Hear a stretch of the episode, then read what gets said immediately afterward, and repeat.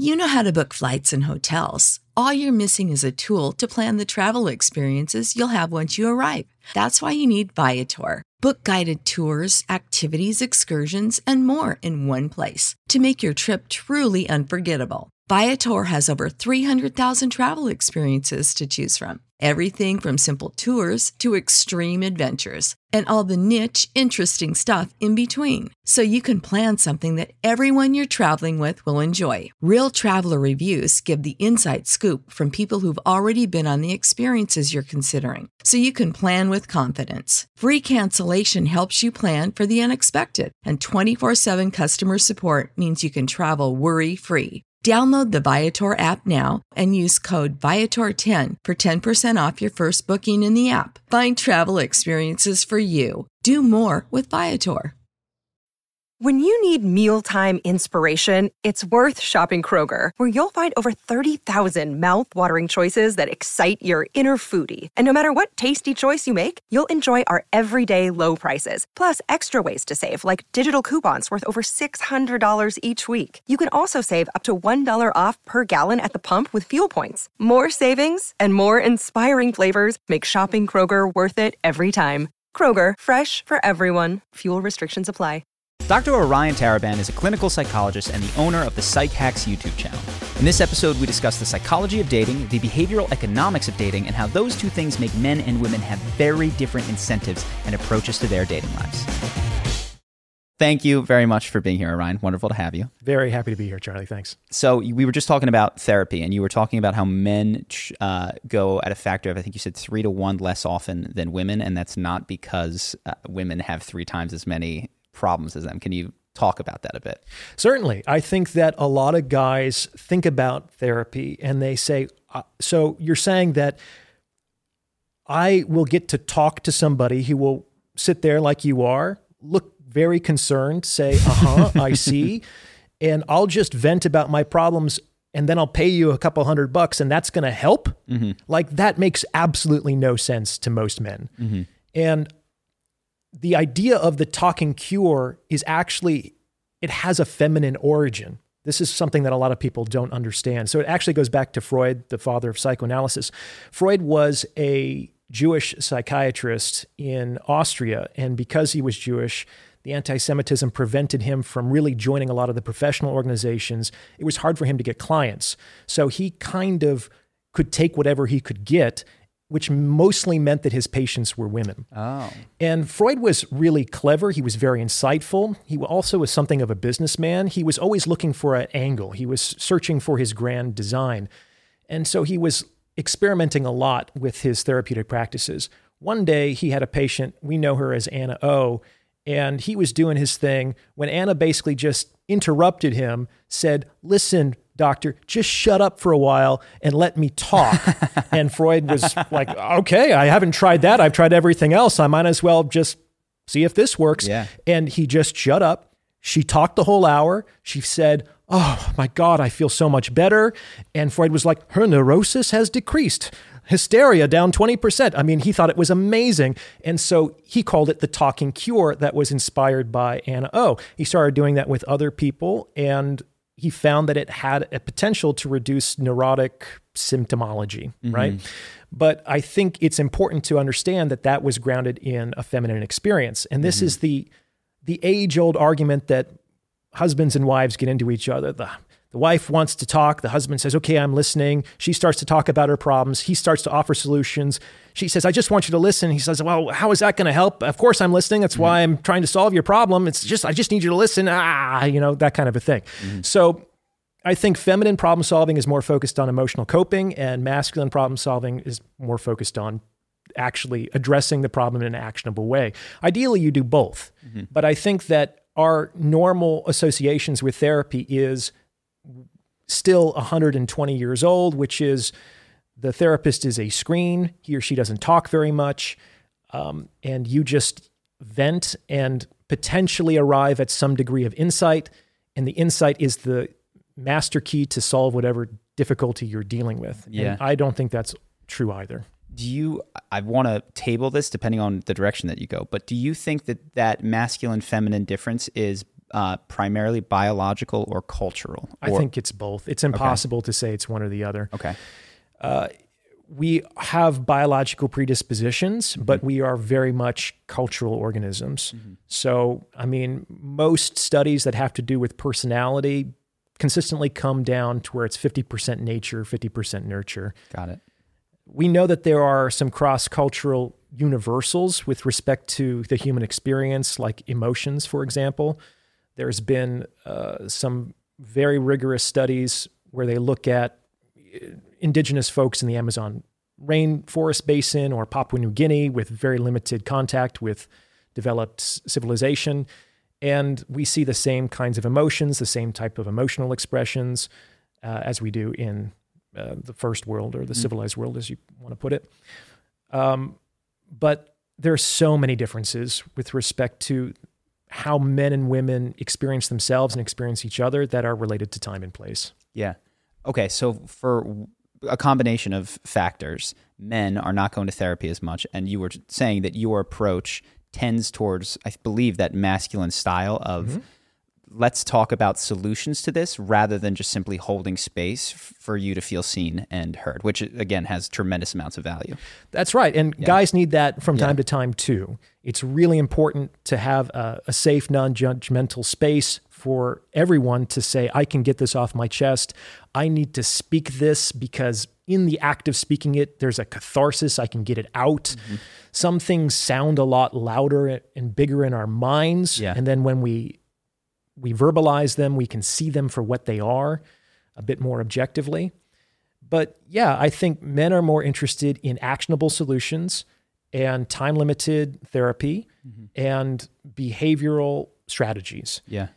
We also know that about 85% of therapists are women.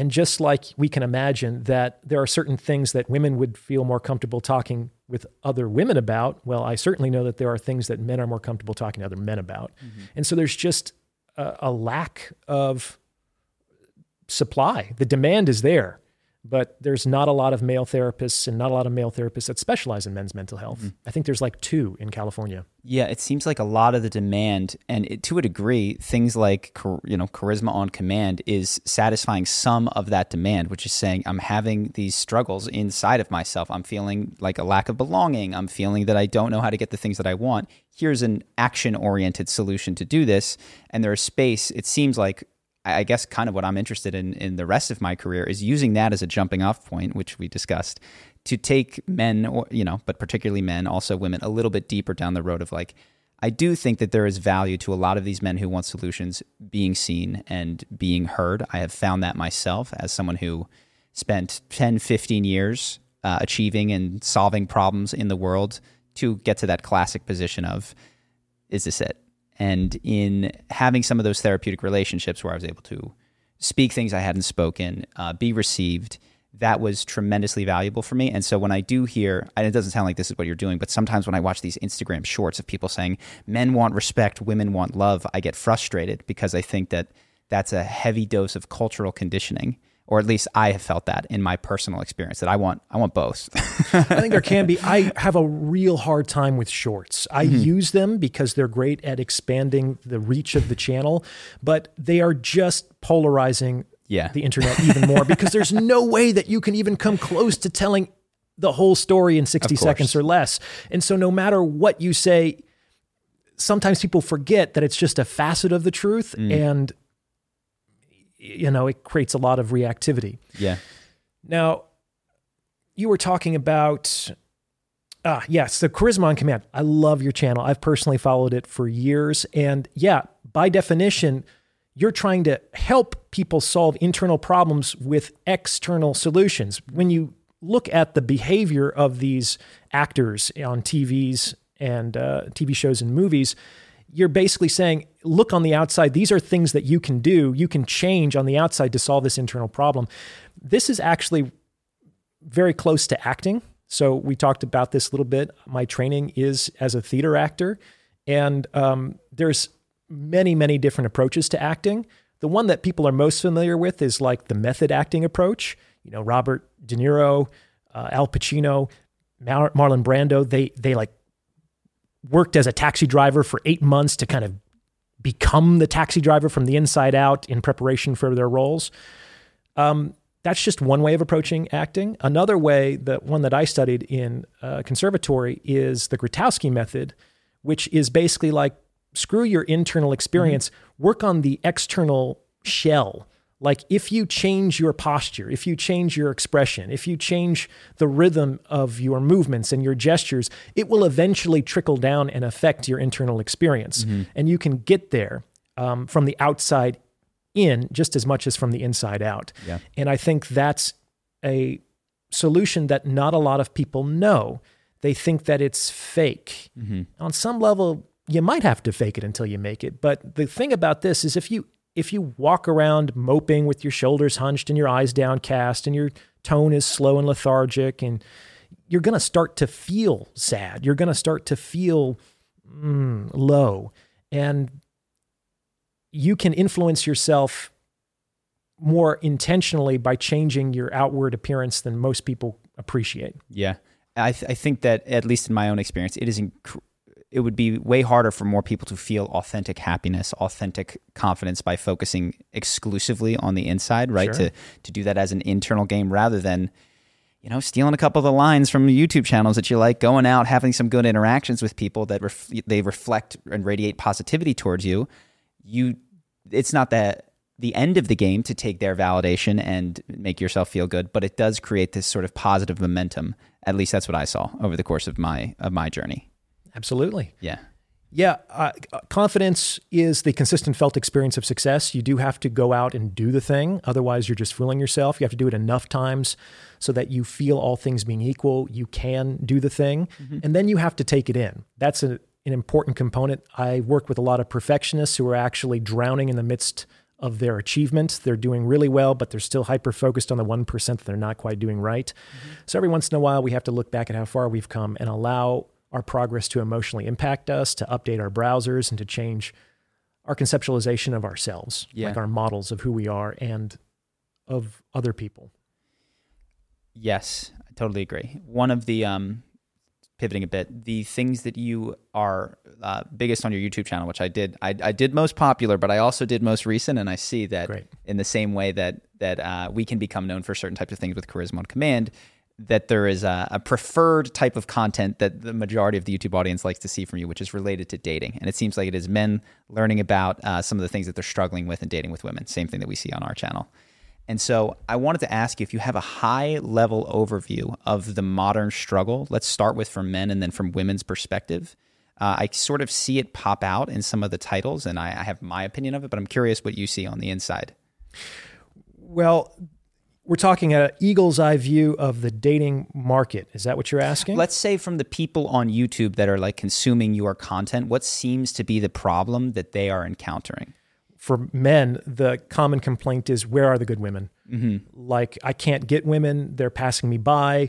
They have a lot of, um, let's say, frustrated perspectives. Women just want rich guys, women just want tall guys. They only go for the top 10%. So if you aren't a movie star, if you're not a millionaire, there's no point. Um, like the dating apps don't work. Uh, if I try to approach a woman in real life, she might think it's sexual harassment mm. and cancel me. There's a lot of fear and anger in the masculine experience relative to dating today. Where is that always the experience of men, or is that, that's that's a today or the last I don't know fifty years thing? Do you think? I don't know. I mean, I wasn't around fifty years ago dating. Sure. It seems like the game has changed significantly in the last fifty years. Mm-hmm. I think that as a man, we're still, even in today's day and age, with all of our, let's say, enlightened views of gender, sex, and power, we're still expected to initiate. Mm-hmm. Uh, women still expect the men to initiate, and they still expect the man to make the offer. And that offer could be, Are you up? to Can I buy you a drink? to Will you marry me? Yeah. It's like women are still waiting for the offer, which is mm. really interesting because women under 30 without children are outperforming men in that same demographic in almost every quantifiable metric most notably in education and earning. So they're doing really well. And to the extent that men made the offer in the past because they had the resources and the provision to to offer a life to a woman, that's becoming increasingly less salient in today's mm-hmm. day and age. But there's still um, this expectation that men initiate and make the offer. And if you're making the offer, you're going to hear no a lot, like a lot. A lot. Yeah. yeah. Eh, I got through my training in rejection earlier in life as an actor because, again, as an actor, you get told no constantly. And it's easy to take it personally because, you know, what are you selling? You're selling your appearance, you're selling your emotion, you're selling your performance. It's very, it's almost isomorphic with your experience of yourself. So sure. it's very easy to take it personally. Um, you kind of have to get rejected enough to learn that it's just information and it's necessary to get through that in order to get something worthwhile. But mm-hmm. men might have to go on hundreds of dates. I usually say I've gone on more first dates than most people have gone on dates. Mm-hmm. But I like dating, so I don't really have a problem with that. And so are these men frustrated that they're not finding it, are that they're getting like no affection? Are the are, are you encountering on that online world everything from incels up to I just can't find a good woman to marry? Or where where are these no's occurring? Is I guess it, it, it the funnel of dating. well, a lot men. of no's I think are increasingly becoming self inflicted. Mm-hmm. I mean, you mentioned incels. There's that study that I'm sure you're aware of that I think 30% of men under 30 have not had sex in the previous 12 months and that's I haven't let that sink in. I've heard it, but that's that's that's incredible. It's wild. And yeah. that's like tripled in the last decade. It's gone up for women too, but not nearly at the same rate. So I think a lot of men are seeing the stakes are really high, the barriers to entry are they're really difficult to overcome. Uh, I am feeling hopeless. I'm going to try to turn a virtue out of a necessity and say, okay, mm. I'm going to focus on other things in my life, which might actually be a really good strategy for men. I personally don't think that men should even think about settling down until they're in their mid 30s, mm-hmm. um, because the uh, the game changes at 30 to begin to privilege men for the first time. Mm-hmm. Women have a significant advantage over men in the 20s. Well, let's talk about this. So I think there's a you ta- I've seen you talk about romance on the channel, and I, there I know that I had it. I feel so far away from it that sometimes I don't talk about it, but I have to recognize that there is a significant portion of men that didn't have that uh, disruption of the romantic ideal that I had for wow. my my love in high school. Sure. That I thought if I uh, knew her schedule so well and could find her wherever she was in the hallway and was just always there waiting for her as a, you know she needed a shoulder to cry on or someone to be there. I I, I had my lesson early. Well, that's what it looks like we're supposed to do from the movies. Correct. And I, I, am just meeting you today, but from following you on the channel, uh, correct me if I'm wrong, but it seems like you were a more socially awkward guy when you were younger. Yeah. And maybe like me, you took some of your cues on how you were supposed to behave relative to women from TV shows, from popular music, from Hollywood. Yes. And that doesn't work. Man. Yes. And I was fortunate enough to have, I think, really the disruption to that experience in my early 20s, where I found the book, The Game, which I don't uh, recommend broadly because I think there's a lot of things that you don't need to take from it, including lying about, you know, I just saw a fight outside or there was, you know, a couple things happening. But the general idea in it that the way that I was approaching women and dating was flawed deeply. Mm-hmm. That was an invaluable contribution to my life, and it totally transformed it. So I had a tremendous amount of frustration prior to that. Luckily, it wasn't um, angry frustration; it was it was more internal attack. Sure. And then uh, finding that busted this romantic thing. But we should take a moment to talk about like this romantic vision that it seems like a lot of men that encounter your channel might have and are breaking out of and are frustrated yes. uh, as they un- encounter that they've been lied to. Yes. Um, I have an episode coming out. I've recorded it, but it hasn't been published yet. And it talks about the most common male romantic fantasy, which is really hard for me to verbalize. It cuts pretty deep. My, in my opinion, the most common male romantic fantasy is I can be loved for who I am. Mm-hmm. Because that's deep down in his heart of hearts what every man wants to hear from a woman is that you're enough just being with you is enough. I don't need anything. I'm not like those other girls. I'm just in love with who you are. And the romantic idea is the purity of my love, like the depth of my affection, my loyalty and devotion. These are not only the highest things that a man can offer a woman, but it's the things that a woman is most looking for when she's filtering men and in her own selection process in the mating and dating game. And that's really not the case. Um, for better or for worse, men have to provide value to justify the opportunity cost associated with choosing you over all the other options within a woman's frame. Mm-hmm. Is it, well, it seems like that there is still a possibility, at least from my perspective, of, let me step back. I, I had that disruption and I went, you know what? I got to provide value. So that means I need to get in shape. I need to learn a bunch of languages. Let's make some money. Let's get some cool experiences under my belt. Let's learn how to talk to girls, do all these things. Mm-hmm. And then there's a frustrating sense if you do that and you succeed that I had of this woman loves my persona. She loves all of the things about me. And I've lost track myself probably of my own essence in doing this. I've, I've uh, put on a lot of cool decorum to, to make myself more appealing. I am now hopeful, believing that in a committed relationship, you can get to the point where someone genuinely loves you for who you are. I believe that, yeah. Okay.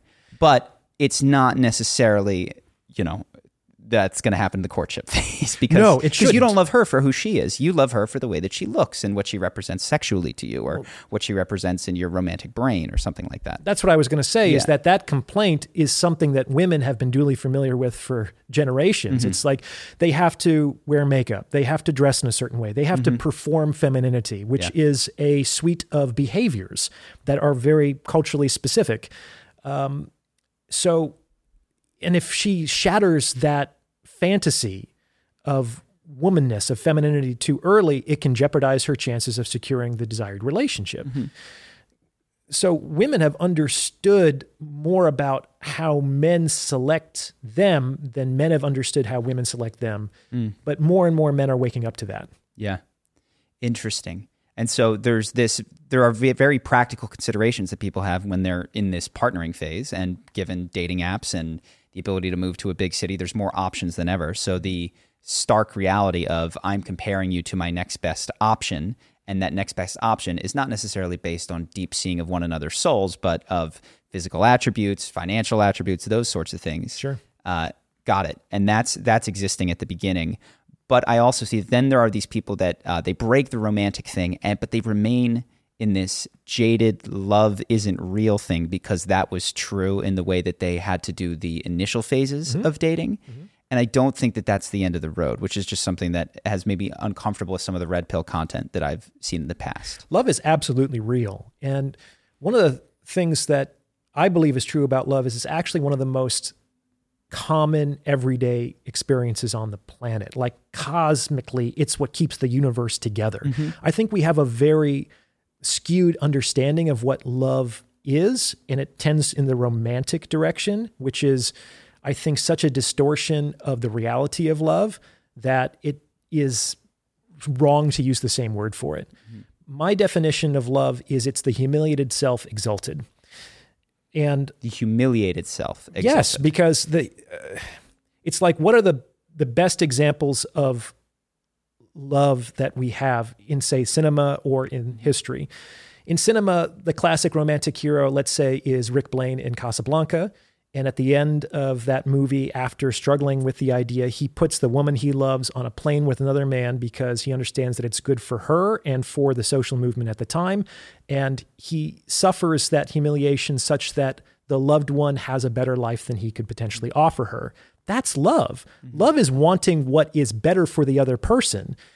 Love also, it's interesting, like boundaries is a relationship word. Relationships need boundaries, relationships need rules and definitions. Love doesn't give a shit yeah. about any of those things.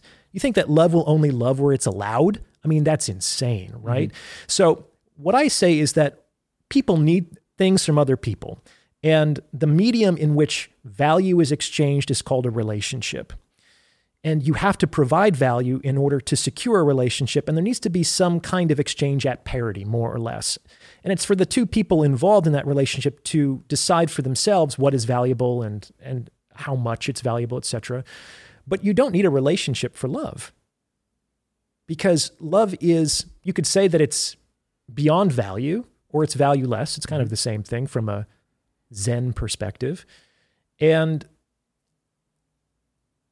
love will will consistently want what is best for the loved one and think very little of itself. I mean, that finds, in my opinion, its apotheosis in like Christian mytho- mythology, mm. where it's the sacrifice.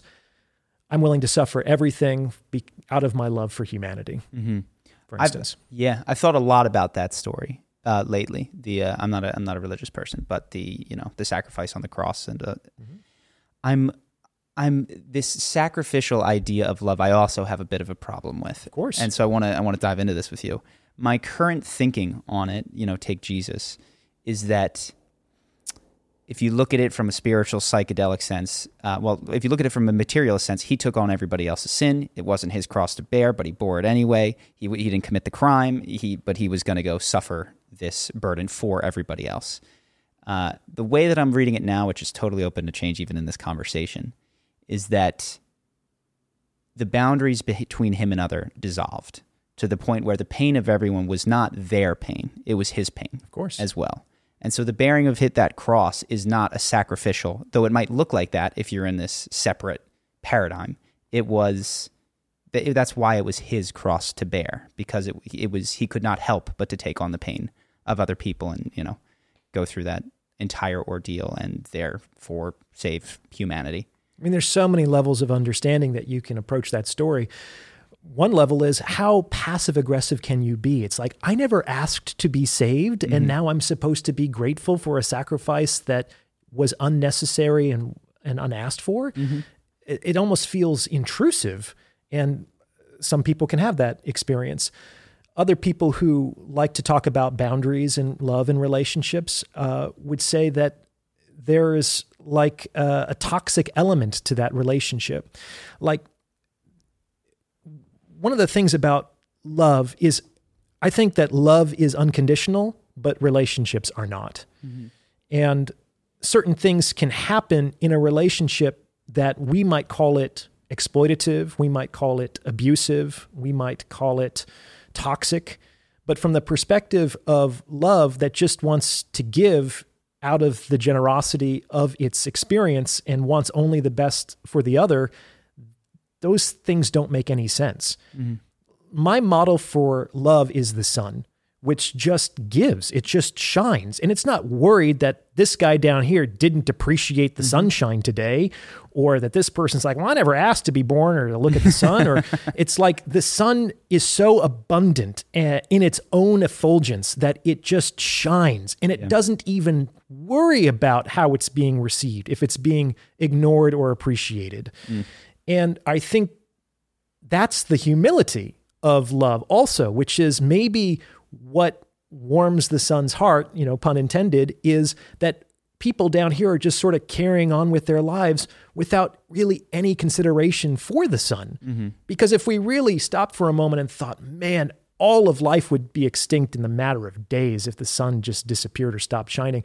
Like how much of our lives would be devoted to like giving praise to the sun and appreciating the sun and we wouldn't be able to sit here and have a conversation no we'd be too likely. busy we'd be too busy just making sure that the sun was feeling good about yeah. its sacrifice you know what mm-hmm. i'm saying but the highest form of love is almost to be invisible mm-hmm. to give and to enjoy the fact that there is no obligation even for gratitude. Yes. Does not need to be received in order to be given. Yeah, there's been a study about this in a in Zen monasteries where they have discovered that the most useful form of assistance is they called it invisible assistance, mm. which even absolves the recipient from the necessity of gratitude and appreciation. Mm. So in this monastery, if you see a sandal is broken, you just sort of take it and mend it and put it back. You don't say anybody that you did a good deed. You don't Instagram it and put on your mm-hmm. social media. You just do what is necessary so that the smooth functioning of that society can continue. And mm-hmm. everyone is just doing that kind of behind the scenes whenever they get a chance. That would change society if we all kind of behaved in that way. Of course. Now, a couple questions that come up. What if just one of us behaved that way? This seems so. The scary thing is to go first in that sort of relationship. Sure. Now you're mending all the sandals, you're doing all the things, you're uh, trying to be the sun. I have found that it is very difficult for me, at least, to be the sun it's and hard. not require appreciation.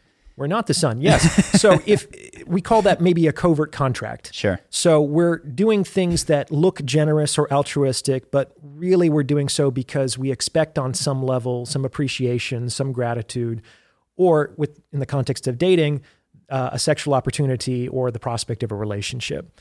And that's not love. That's bartering disguised as love, mm-hmm. which gives love a bad name. Mm-hmm. And if you're not there yet, that's okay. I'm not fully there either. You have to be a very enlightened individual to be there. But the way that you described it in an everyday consciousness, it's almost like a prisoner's dilemma kind of a thing, mm-hmm. which is that if I'm the first one to go, then everyone else benefits from my free labor and altruism, and I don't receive anything in return from the perspective of love, that's not even a consideration. Mm-hmm. It's just that I'm doing this because it feels like this is what I should do. Mm-hmm. It's related to your conceptualization of Jesus on the cross, which is as a person elevates his or her consciousness, that person has a a more inclusive definition of self. Mm-hmm. So that you know at lower levels the self is just what's bounded by the body and the individual ego. But you have to understand that you cannot exist in isolation. No man is an island. We all have relationships and those relationships have a reciprocal influence on our well-being and happiness. So on some level i am my relationships. I am the people that i keep around me that i interact with the most. If if that's harmonious, I'm going to be at peace. Mm-hmm. It's possible to be at peace in the midst of chaos, but let me tell you, it's much more difficult, right? So then you have an understanding of yourself as related to your immediate sphere of influence. And you can keep going to the point where all of existence is at least potentially included in your idea of self. And that's mm-hmm. what we might call a, a, a transpersonal or transcendent experience. Mm-hmm. Uh, I've talked about loving like the sun. Another model that I often use with respect to loving without emotional attachment is to kind of love people like cats. Mm-hmm. I, I see you have a few dogs. have, you, have you ever had cats? Yeah. Yeah. Okay. Well, you if you try to pick up a cat that doesn't want to be picked up, you're going to get the claws, mm-hmm. right? And cats generally don't come when they're called. Cats are fairly independent, just like people. And the idea here is to let people come and go in their own time. If you want to enjoy a, a moment with a certain cat, like put out good milk. Mm-hmm. The cat will keep coming back when the cat is ready for that kind of attention. And when the cat comes back, you can have an interaction, you can have a moment. And then when the cat's ready to go, no big deal. Thank you. It was nice to, you know, just to pet on pet you on the couch for a little bit. Yeah. And then we can move on to other things. But it's like for for me, one of the issues when I was in my 20s was trying to make relationships the center of my life. And it sounds like that's related to what you were describing. Now I think a relationship is more um, it's very important, but it's secondary to, let's say, my personal mission, what I'm here to Sure. do in life. uh, you know, it was back in the old ad copy for Charisma on Command. I've since taken it out, but it was the fundamental line was, you know, relationships are everything. And I think that was reflective of my own honest perspective at the time, but a dysfunctional one. And the lack of independent self directedness and self okayness and self love created this whole coping mechanism, which spawned a company, which spawned a whole lifestyle and all of these other sorts of things from it.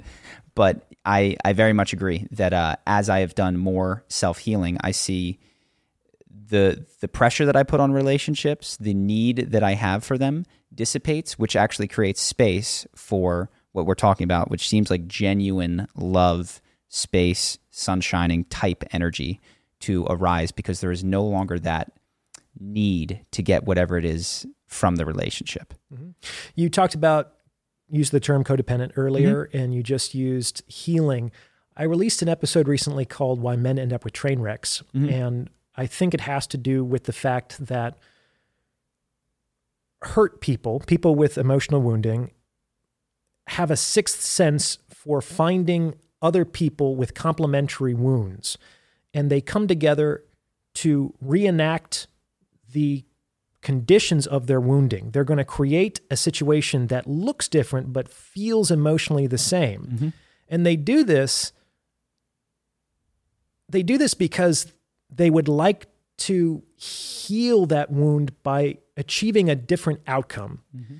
The issue with that is that wounded people are really good at recreating the situation of their wounding, but they're not really good at solving that Yeah. wounding. They mostly haven't developed the skills to achieve a different outcome. So it's somewhat tragic. They come together, they set the stage, everything is ready, and Ready they, to go. at the end of this Romeo and Juliet, we're not going to die, but it's like we're five acts in, and Yeah. of course the um, the ending is predictable. yeah. So it's generally advised to try to heal that on your own before you go looking for a partner. Yeah, it's incredible to watch. I mean, I, I love trashy reality television, and I'm watching Too Hot to Handle right now. And there's the one girl who has a history of dating players, and the guy that she picks has another girl, and she steals him from that girl, and then he strays from her, and she's heartbroken. And it is so. Uh, I think part of the appeal of reality TV is you get to see from your privileged perspective how obvious other people's patterns are. Uh, what is frustrating to realize is that it's very likely almost everyone I've ever known has one of those patterns themselves. Yeah, the fish can't see the water. Yeah, that the people who, especially like acquaintances, can look right in and instantaneously understand what's going on. The closer friends might be uh, selected so as not to put as much pressure on it. That's why they're part of that, you know, enabling ecosystem. But I've seen the same thing where where you can set the stage. Good news from that is you're going to get lots of chances to try to solve this pattern in your life, which, and hopefully, uh, I think this is something that I'm working on with my current girlfriend. Is we've set the stage. We're there. You know, where we've the stage has been perfectly set for us to either reenact or find a way, a different way through this. And I'm uh, hopeful that we find a different way. I talk about something therapeutically called the crossroads. So, the crossroads, just like in real life, is a moment where a, a decision really matters. We have to make thousands of decisions every day, but most of those decisions don't really impact our futures in very significant ways. But when you're at a crossroads, that decision can lead you into two radically different directions. And when you're trying to create a different outcome, you have to make the, the right decision for you at the crossroads. You can make that decision 10,000 times not at the crossroads, and it doesn't matter. Mm-hmm. So I teach people that it's important to recognize the crossroads because it's an internal experience. So it's usually some sort of somatic activation. So it could be like for me, my heart starts to race, race, and uh, I start to get a little nauseated. Some people, it's a tight chest, or maybe they feel a little dizzy. Maybe they get tingling sensations. It's some sort of sign that your body's saying, "Hey, this feels familiar. This is an opportunity to make a decision that's actually going to radically alter your trajectory." One of the things I got my start actually working with addicts, um, addicts and alcoholics, and you people say all the time, "Oh, I've quit drinking" or "I've quit using." It's like, no, you haven't. Um, you only get to quit when you want to use and you don't. The craving is the crossroads. Saying that you've quit before while you while you don't have the craving to use is like, okay, Yeah. man, whatever you say. Um, it's so much easier to quit then than when you have this full body experience that's pulling you in the direction of your habitual behavior. But that's the actual opportunity to make a different choice. And the great thing about this is that if you learn to recognize the crossroads, you can leverage them. You can make 10 decisions at 10 subsequent crossroads to change a behavior semi permanently versus trying in 10,000 different ways, not at the crossroads, to not have the result that you're looking for. Does that make sense? Yeah. Well, those crossroads scenarios where your body is activated, you get those somatic things. What I have found, at least in myself, is that a lot of people call this being triggered. Oftentimes, you Mm-hmm. you have that happen, and when you're triggered, the intensity is such that, at least for me, you can retreat away. You can dissociate. You can go into your thoughts in Some your head. do that, You can lose track of your body, and so it's not even always obvious when you're at a crossroads because you've almost gone th- out of body and you're witnessing yourself or you're just like that that went brown for a while if i'm, I'm a dissociative type when things I guess so. Yeah, that would be tough. Yeah. Yeah. I, I've, I, I mean, I've or not even that. Like you're, you know, you. I'm sure you know the, the emotion of being super angry at someone and, Sure. and you're irate and you're in it and you're positive that you're right but you've lost track of heart and terror or rage that's building up inside of you so Mm-hmm. i guess in deepening my somatic connection i have found tremendously valuable for recognizing those crossroad moments and then choosing differently And in conjunction with that, a, a practice of mindful awareness, because the thing about being triggered emotionally is that it can happen in a blink of an eye. Someone can go from more or less baseline to enraged in the fraction of a 2nd mm-hmm. or terrified and dissociated in the same amount of time. So things can happen very, very quickly in the world of the psyche. If you can bring more, let's say, mindful detachment, the self as the observer, whereas the psychological phenomena, the thoughts and the emotions are at some distance from consciousness itself, then you create a little space that's a buffer between the triggering stimuli and the self validation, which makes it true, which cascades the emotional response. Mm-hmm. In the beginning, it can just feel like a fraction of a second. Sometimes that's enough to drive a wedge in there to prevent the uh, fluorescence of a hyper emotional state. Um, but with practice, you can kind of dilate that buffer so that you're kind of sitting deeply and stilly within yourself and you can be at peace even in the most mm, chaotic or diffusive situations. What when you're working with clients, uh, meditation comes to mind. Do you have other techniques or practices that help them to insert and find that sliver of space between trigger and self-identification with? Insight is really helpful here. Um, I think a, I read in a Buddhist text a long time ago that there are certain monks that could observe that there were 10,000, which probably is not an, an exact number, but is supposed to mean a lot. There's 10,000 of discrete psychological events that occur every second. Mm. And with enough careful observation and insight, we can discern these different separate psychological events. So, one thing that I do is I try to walk people through their experience of, let's say, the last time they lost their temper or the last time that they dissociated. Mm. And when we observe certain cognitive and emotional phenomenon very closely and carefully, we see that it's not just, and before I knew it, I was gone. Like there, there are a predictable cascade of psychological events that occur before the dissociation or before the rage episode. And once you name them and the person recognizes uh, those things inside of himself or herself, it becomes much easier for them to see moving forward. Sometimes you have to believe it to see it. Sometimes giving something a name actually makes it visible. And we're not very good at talking about these things.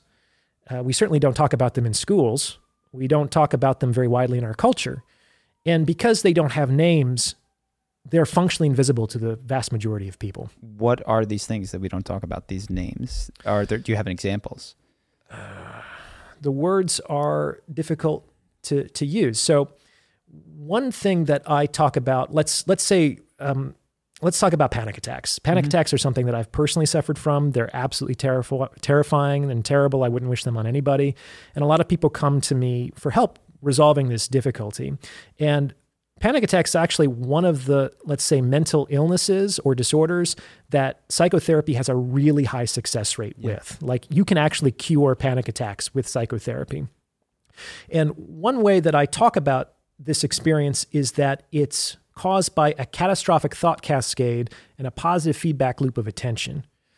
So, um, generally, what happens is panic disorder really becomes a problem after the initial panic attack, which almost always appears out of the blue for people. But it's so terrifying that after that, they develop a sort of hypervigilance. They s- don't want it to happen again. They're and looking so for the panic attack. they're Yeah. looking for Okay. signs that it's about to happen. Mm-hmm. Like their heart rate starts to get a little faster, or they start to feel hotter on their skin, or they start to feel lightheaded. Now, this hypervigilance is actually what creates the opportunity for the next panic attack because if you go looking for something, you're going to find something. Yeah. Attention is also sort of a, a magnifying glass. Whatever we look through, it will get bigger. Attention also changes physiological behaviors. This is why um, when you go into the doctor's office and they put the stethoscope on your back and they tell you to breathe, breathe in, breathe out, they're actually listening to your heart.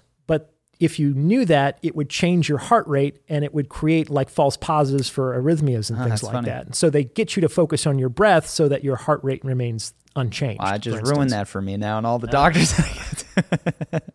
Yeah, what do they call that? White coat um, white coat stress or something like yeah, that. Yeah.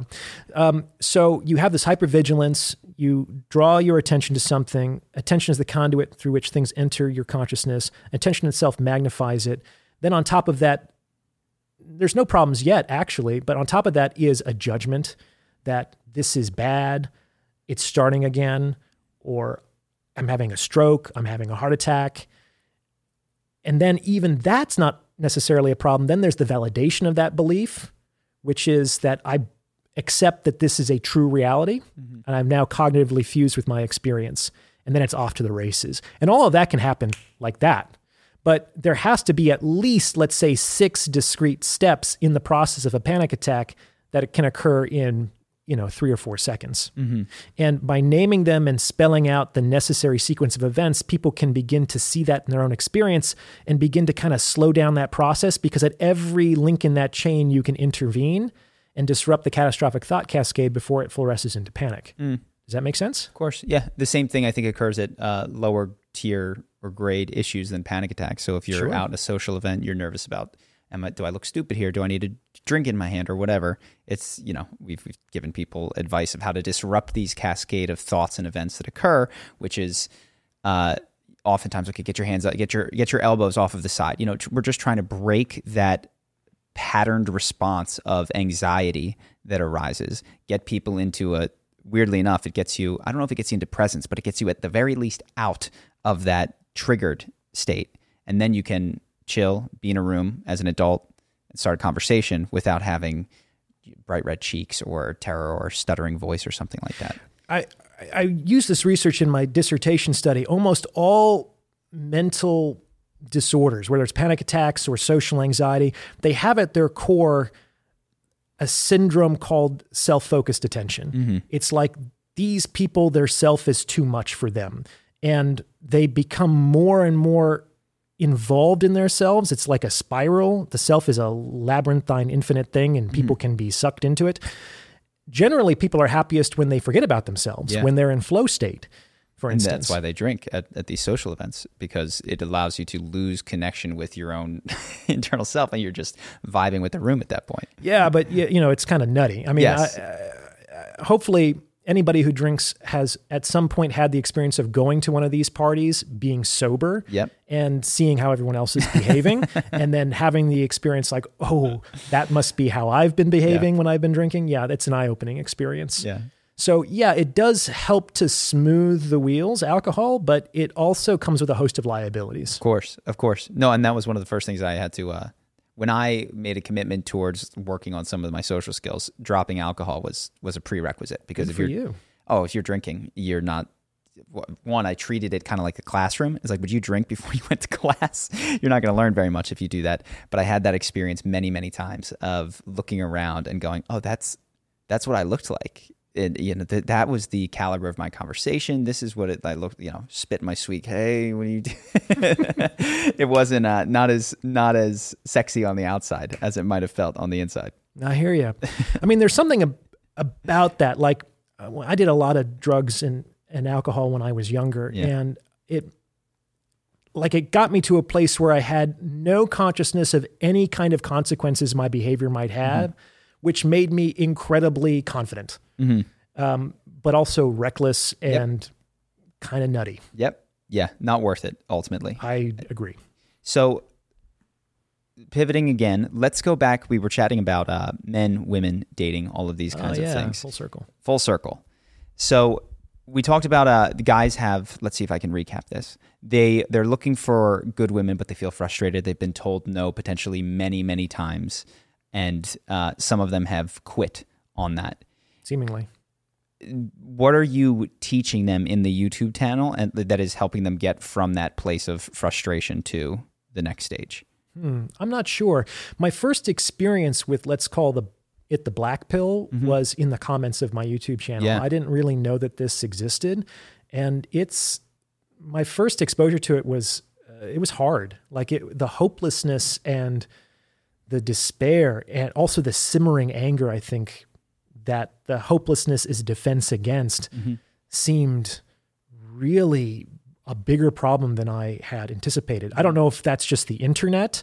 And so this is how people behave anonymously in these forums. But if people actually believe those things in the in the privacy of their own consciousness and they're a non insignificant minority of men, that's a serious issue. Yeah. So it's very hard to get through to those sorts of people because hopelessness is a defense against hope. Hope means you get back on the roller coaster, Mm-hmm. which is please, I'm dizzy. I've I've fallen down three, four, eight, nine, ten times. Just let me stay down. Let the Yeah. ref count me out. Don't give me hope anymore. And they get angry and frustrated with anybody who tries to challenge that mindset that keeps them from more pain. Yeah, there's a lot of safety in in staying down. Certainly. I did my pre-doc internship at a the cancer support community in the East Bay. So I was dealing for 2 years with stage 4 cancer patients and their caregivers. I learned so much about life from working with that population. And we often talk about hope. And hope can be a dangerous thing, mm-hmm. especially for some people. It's never for anybody else to say when somebody should stop hoping. That's always a personal experience. But we do know that objectively speaking, a lot people will reach a point where any plausible hope that things will improve is unjustified. Mm-hmm. And some people resist surrendering that hope. And that causes them an inordinate amount of pain. Mm-hmm. And it's usually the caregivers that's it's harder for them Yeah, to to surrender go. that hope than the patients themselves who are going through the treatments, which are often extremely painful, if not tortuous. And they reach that point where it's like, I'm okay with this. I'm at peace. We're going to move forward to the transition. So, hope is a dangerous thing. It is a source of pain. Interestingly, it was in the box of ills that Pandora opened and released into the world with, you know, evil and deception and what was hope doing in that box? That was like the last one collapse when she closed the box, right? yeah, so you, there's an interpretation that hope is the evil that lives inside. Yeah, it's like the worst one. Potentially, yeah. yeah. it's very strange that something good would be locked up in that box Mm-hmm. with everything else. You know what I'm saying? So there is a darker side to hope. Mm-hmm. Let's not say that it's purely a positive thing. Well, let me ask because the difference in these two scenarios is one, I imagine the hope is that this person is going to make it through cancer and live a cancer free life after. Mm-hmm. And the other version we're talking about hope, hope is that what are these young men, what would the hope be? That they could feel connected and loved in their life or that they would have a relationship. It seems. It seems whether hope is dangerous or is not is deeply related to what one is hoping for. Sure, because it's very easy to look at a young man's relationship history, especially if he's in his 20s and conceivably has decades of life ahead of mm-hmm. him, where dating actually gets easier for men mm-hmm. as they age. Like dating in my 30s was 10 times easier than dating in my 20s. Sure. it's very easy to judge these folks and saying you gave up too soon. Mm-hmm. But that's why I said that it's never for somebody else to decide when to give up hope. I've gone through periods of hopelessness following uh, difficult breakups in the past, and I think that was a phase that I had to go through. If somebody tried to instill hope in me prematurely, I would have snapped at them, and um, I wanted to stay down for a while Yeah. and I got through it. You know, I think people have to get up in their own time. I think it's a process.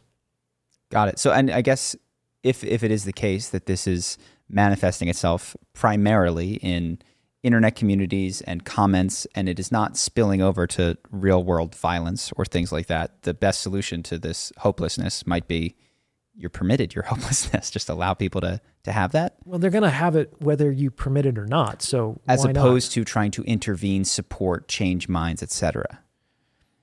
yeah, I think that's probably for the best because it's also, let's be honest, no one's really chomping on the bit to get into a relationship with these men. That's why they're mm-hmm. feeling hopeless. So it's not like the women are missing out on great mm-hmm. potential partners because if they thought that, they probably wouldn't be in the situation that they find themselves in. Mm-hmm. So I think that it's important to really appreciate that it's actually very, very hard to be a young man. I think that's something that our culture does a terrible job of recognizing. Like being a 20 year old man is really, really tough because You are invisible to women functionally, unless you're really cute, but let's say 80% of guys aren't that. You have no resources, you have no status, you have no game, you have no relationship experience, you have no maturity. How can you take the lead and confidently move the relationship in a certain direction? Uh, women just sort of expect men to know what to do, even sexually. Like I learned where the vas deferens were in high school. Yeah, I don't yeah. know if that really helped me, right? The fallopian tubes. Yeah. It's like that didn't actually help me be a, a confident lover. Um, and no one really wants to teach men how to be those things. A lot of women just sort of expect that men should know how to do it, which is kind of unfair. Um, but because of what we know how women choose men, most 20 year old men don't have what women are looking for. So they're functionally invisible to them. By the same token, they're also kind of useless to other guys because what do guys want? They want competent teammates. It's like, what are your skills, man? What can you do? What are you good at? Nothing? You need a job? You need training? It's like, oh, geez, oh, man. So, like, you're a liability for me right now. I need somebody who already knows what they're doing because I got this business. I don't have time to teach you. It's very hard to get your first relationship, it's very hard to get your first job. These things tend to get easier as you age. And 30 is really the pivot point in the game of mating and dating. Mm-hmm. Yeah, I, I very much agree with everything you said. Luckily, and I think I encountered, I don't know, a couple of books, a couple of beliefs that made my 20s not necessarily the most successful period of my life, not even close, but the most exciting period of my life because I had such a ridiculous degree of hope. I believed that with effort, anything was possible in my 20s. And I've, you know, I encountered reality on a number of occasions and bumped up against it pretty hard.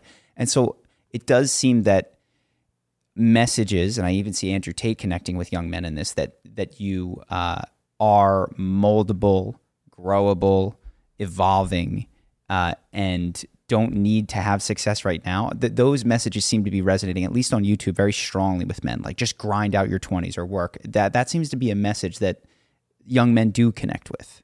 it's a it's solution. It's Yeah. like okay, you're saying that if I focus on myself, if I Mm-hmm. prioritize my health, if I get some money, if I learn some skills, if I develop a lifestyle, that's a pathway to greater success with women, Mm-hmm. and I'm benefited in the process. Okay, great. Like men will do that for ten years. They'll grind for ten years with Yeah. the hope that it will give them better sexual options. Yeah. it's amazing that kind And of I had a great time doing it. It was so fun. Well, I'm, I'm really happy because it, it can be joyless if you're just doing things you don't want to do with the hope or expectation Yes. that you're going to get a woman further down the road. That's not worth it. what was necessary was uh, that I guess made it fun was that it wasn't get money, get fit, get this. It was also chat with women and get rejected doing that, but get a little bit farther. You know what I mean? Now she she laughed at your joke. Uh, now you're going on a first date. Now she wants to go on a second date. That Mm-hmm. that progression because women were the driving factor behind it all for me at 20. I didn't give a damn about guys. I didn't give I didn't, nothing else mattered. Money it was all secondary.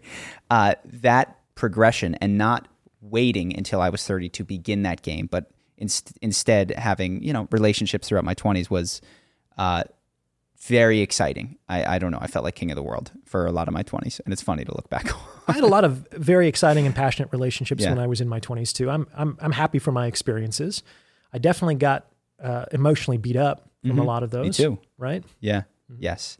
So uh, you had a video where you were talking about essential versus performative masculinity, and I wanted to ask you about this because you said the two things that make a man essentially, and these are uh, metaphorical, not rather than literal, but are spine and balls. And so first, can you just uh, unpack that a little? Sure. So uh, there's a lot of uh, discourse about what it means to be a man in the modern age that I think would be absolutely ludicrous even 100 years ago, where people just sort of understood what it meant to be a man. And we also know that masculinity is a bit different from femininity in this regard. It's like it, women become women more or less when they become reproductively viable. It's like they are a full woman. You never say, you never hear the insult that you're not a real woman but you can often hear the insult that you're not a real man. Mm-hmm. So it's like men can reach sexual maturity, but that doesn't necessarily mean that they're men. They have to do other things to become real men versus women, they're not girls anymore. They've reached sexual maturity, but that's it. Like there's no fake women and real women. Mm-hmm. There, but there can be fake men and real men, a real mensch. You know what mm-hmm. I'm saying? And I think that this was recognized because in most, let's say, tribal communities, the way that human beings have lived for hundreds of thousands of years, there was actually a pretty big separation between the the spheres of influence of men and women. Women were taking care of the food and the children. So the children, whether they were boys or girls, basically lived in the mother's, the women's world, mm-hmm. whereas the men are, you know, building the huts and going out on the hunts and doing that thing. And so girls, they have this seamless trajectory. They stay in that domestic mm-hmm. sphere, in that traditional way of life, whereas boys have to be plucked out of it. And they have to encounter some of the harsh or truths of reality. And they generally have to do that at like 13 and 14. That's why most coming of age rituals happen around that time, bar and bat mitzvahs, for example. And in almost every culture on the planet, there's some sort of rite of passage for men, for boys, that they don't exist for girls.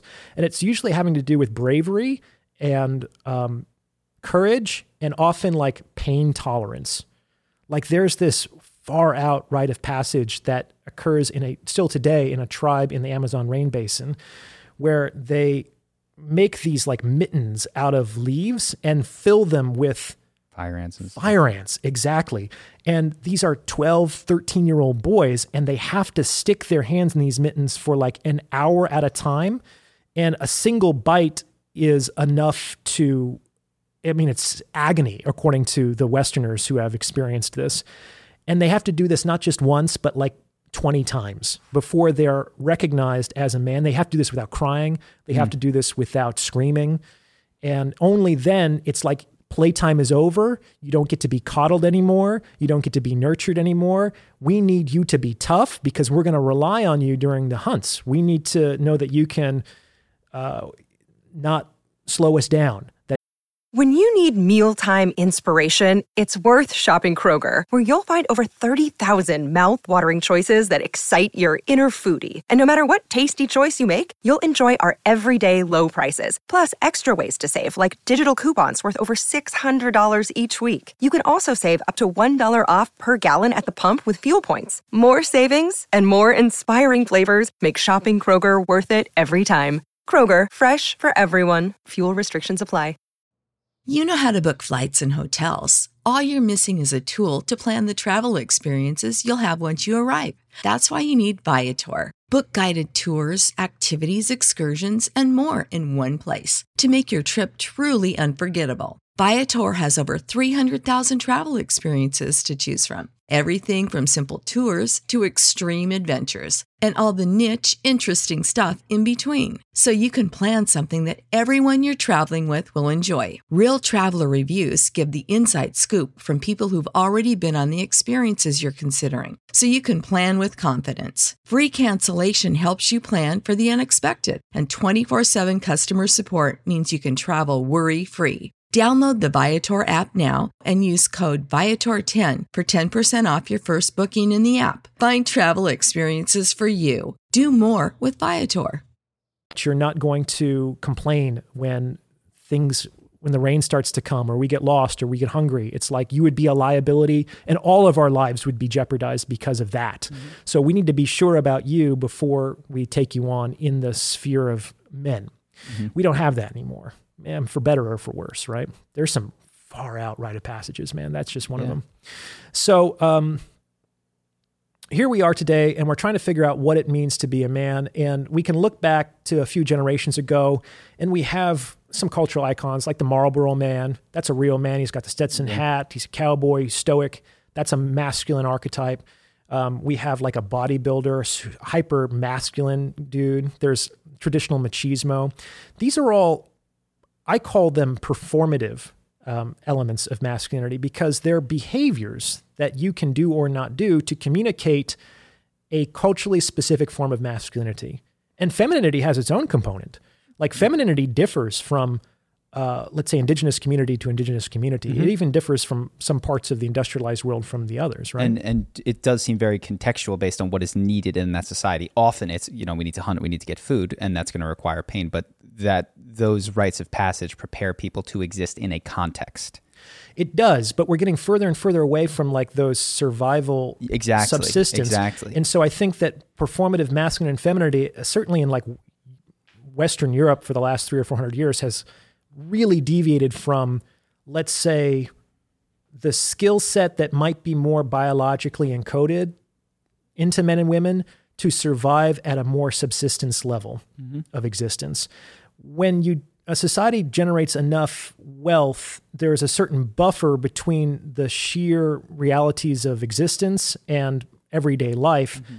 such that we don't really have to send the best hunters out for food. If they come back with less food less frequently, we're probably not going to starve. So why not give them the shot at being a hunter, especially if they want to? Like, what's mm-hmm. the harm? Do you see? Mm-hmm. We have more of a buffer. But that also means that our depictions of masculine and femininity can be more divorced, let's say, from uh, necessity. And Yeah. that's why you have things like, you know, the three inch golden lilies in pre communist China with a foot binding thing. It's like, what does that have to do with um, survival? But that's a form of femininity that was v- emergent in a very particular time and place. Or you have African tribes where they elongate the necks and things like that. Um, Victorian age women with the bustles and the, the big butts and the corsets. It's like, and the powdered wigs. Like, what does that have to do with biological men and women? Do you see? Mm-hmm. So the the further we get from the realities and the necessities of nature, the more we kind of get to be artistic and experimental. I think. Mm-hmm. Um, and so there's just a lot of content on social media about how to be a man, and it's like bench press your body mm-hmm. weight, uh, grow a beard, um, Earn money. earn money, Yeah. get a gun, learn to lasso a horse. I mean, it's like it's a, it's basically learn these skills and do these things, and you will become a man. And I don't. Change a tire. well, great. I mean, and again, these are very useful skills, but like well, increasingly less so, right? Like to generate. I don't know. I've never changed a tire, and I've learned to change a tire because I did feel like, I and I, and I did get judgment I have a from people. It's like you don't know, you're a man and you don't know how to change a tire. And I was like, yeah, no one taught me, man. AAA and a cell phone and and, and a AAA credit is card. great, You know, but it is helpful to know how to change a tire. So a lot of these skills and these behavioral suites are useful for men and for women, and they can increase your quality of life and you know open opportunities that might not otherwise exist for you, for sure. Um, but I do think that a lot of them can be more performative than essential. And so I'm trying to cut through this. Partly, I guess it's somewhat self-serving because I'm I'm not a traditionally masculine looking guy. You know, I'm not jacked. I'm not. I'm five eleven. You know, so I'm not this towering presence. Um, I don't. Uh, you know, I don't ride a horse. I don't know why I keep coming back to cowboys, but that's where my mind is at today.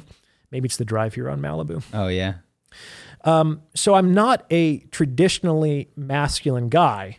And, you know, I wasn't the quarterback of the football team, or things like that. But I think that essentially what it means to be a man is to have a spine and to have a pair. And I define that as spine is knowing who you are, which is pretty much isomorphic for what you believe. And to have the willingness to stand up and stop hiding and to say, this is who I am, this is what I believe. And to be willing to accept the consequences of taking the risk of becoming someone. Women can do this too, um, but we do know that women tend to be more uh, cautious and conventional. There's safety in numbers. Men, the greatest risk about being a man is like not taking a risk, whereas women can kind of play it safe and they're will more or less kind of be okay. Um, a lot of guys, if they play it safe, they just get lives of quiet desperation at best, and the world passes them by at worst. So they have to kind of take risks. And a lot of guys are hiding. Uh, and our culture certainly doesn't make it safe to come out of hiding if you have certain viewpoints that go against, let's say, the uh, standard media narrative. Let's put it that way. So um, people are becoming more timid and reticent to say, this is who I am and this is what I believe. But it's absolutely essential. You have to stand up That's what a spine does. It allows you to, you know, stand erect. And once you stand up on this planet, you cast a shadow because uh, everything under the sun casts a shadow. And so you have to deal with the consequences of t- taking the risk of becoming someone. So that's part of it. Mm-hmm. Um, the having a pair is more associated with being, being willing to like put it all on the felt, which is like, I am willing to sacrifice my livelihood, my relationships, my happiness, uh, even my life. I mean, that's what warriors who are still largely mass men have are expected to do. Mm. It's like I am willing to put it all on the line for what I believe, and that is something that you can do uh, physically, like a like a warrior or a soldier. It's also something you can do intellectually, and I think it's becoming increasingly important to do it intellectually in today's day and age. That's where a lot of the real risks are being taken in the realm of ideas, and that's where the new battle lines are being drawn. And so that might look like splitting from what your community or is safe to say on social media sure. because you deeply believe it mm-hmm. and you're willing to suffer the social consequences of not fitting in or That's right. And it's actually much harder to do that than people think. I yeah. mean, we just went through a period where we saw the social impacts of let's say obedience and conformity. Mm-hmm. Like the shutdowns in this country were basically a conformity study writ large. Mm-hmm. It was fascinating to observe. And people who didn't comply with the expectations of others, even if they were family members, even if they were friends, they were ostracized, they couldn't work, um, they experienced a great deal of vitriol and animosity. That took balls to be able to say, hey, you know, you're you're going to do what you're going to do. This is what I believe, and to risk losing even valued relationships and opportunities as a consequence of that. Mm-hmm. The point that I have here is that there's a pain either way. So there's the pain associated with others not understanding who you are and turning their back, losing relationships, losing money, losing opportunities. That's painful. But there's also a pain associated with not doing all those things. And I did a, for example, a, um, a consultation with a man a week or two ago. He disagreed with a lot of the policies around the shutdowns. And in his heart of hearts, he didn't agree with them, but he gave in and he eventually consented to doing certain things, right? And he came to me because his sense of self was somewhat shattered. Is that he saw, how can I really believe that I have this courage, that I have this spine, that I have this strength when when the rubber hit the road, I caved, I folded. And I did the thing that was convenient because I was afraid of losing my job or losing my relationships. And he's now struggling with the consequence of the choices that he's made. I think that probably mm-hmm. a lot of people in today's day and age are actually doing that. Yeah. How does one have a healthy measure of self? I don't, perhaps self doubt isn't the right word, but oh shit, everybody says something. I need to double, triple check my my work on sure. this one. yeah. Uh, is there is there advice that you have for blending that? Because definitely you you want two things. You want individual expression and social cohesion, and there is uh, most people do most things in a way that makes society work. And so if you stray wildly from that, that seems to be a sign that you should uh, at least double. If you decide to walk around in your hands because you determine that's the best thing to do, double check. So I'm curious. I, I agree with you on this particular COVID thing. If COVID had been uh, more like the bubonic plague or just in that direction, we would have a very different, you know, it probably would have been appropriate to get masks and stay inside and shut down and all those different sorts of things. But I suspect there would be a contingent of people that were just like, "Fuck no, I'm gonna, I'm gonna it's go." It's possible, but I think if we also were dealing with the bubonic plague, plague, we wouldn't need mandates because it would become very palpably obvious. obvious. I mean, the the foremost reason why anybody would undergo a medical intervention is mm-hmm. for self preservation. Mm-hmm. And so if people saw, oh my God, there's dead littering the streets. Sure. I don't think we'd have to pass a law and punish people for not complying. I think people would be lining up. Let me ask then about duty towards others, because I can imagine both balls and spine leading to and I'm not saying that this is what you're encouraging. I think mostly good things would come of this, but towards like psychopathic behavior where you're ex- exclusive of others. So, is there something else, ball, spine, heart? I know that that's not exclusive to men in that case, but uh, some degree of connection and compassion. I hear what you're saying. Let's go back to your initial question, Yeah. which is um, I think it requires a great deal of humility Mm-hmm. because I'm wrong like 20 times a day. You know what I'm saying? I, I don't always get it right. And if you and I disagree about something, I'd think, okay, well, that's interesting. I mean, Charlie seems like he's a sane, intelligent guy. I'm going to take that into consideration.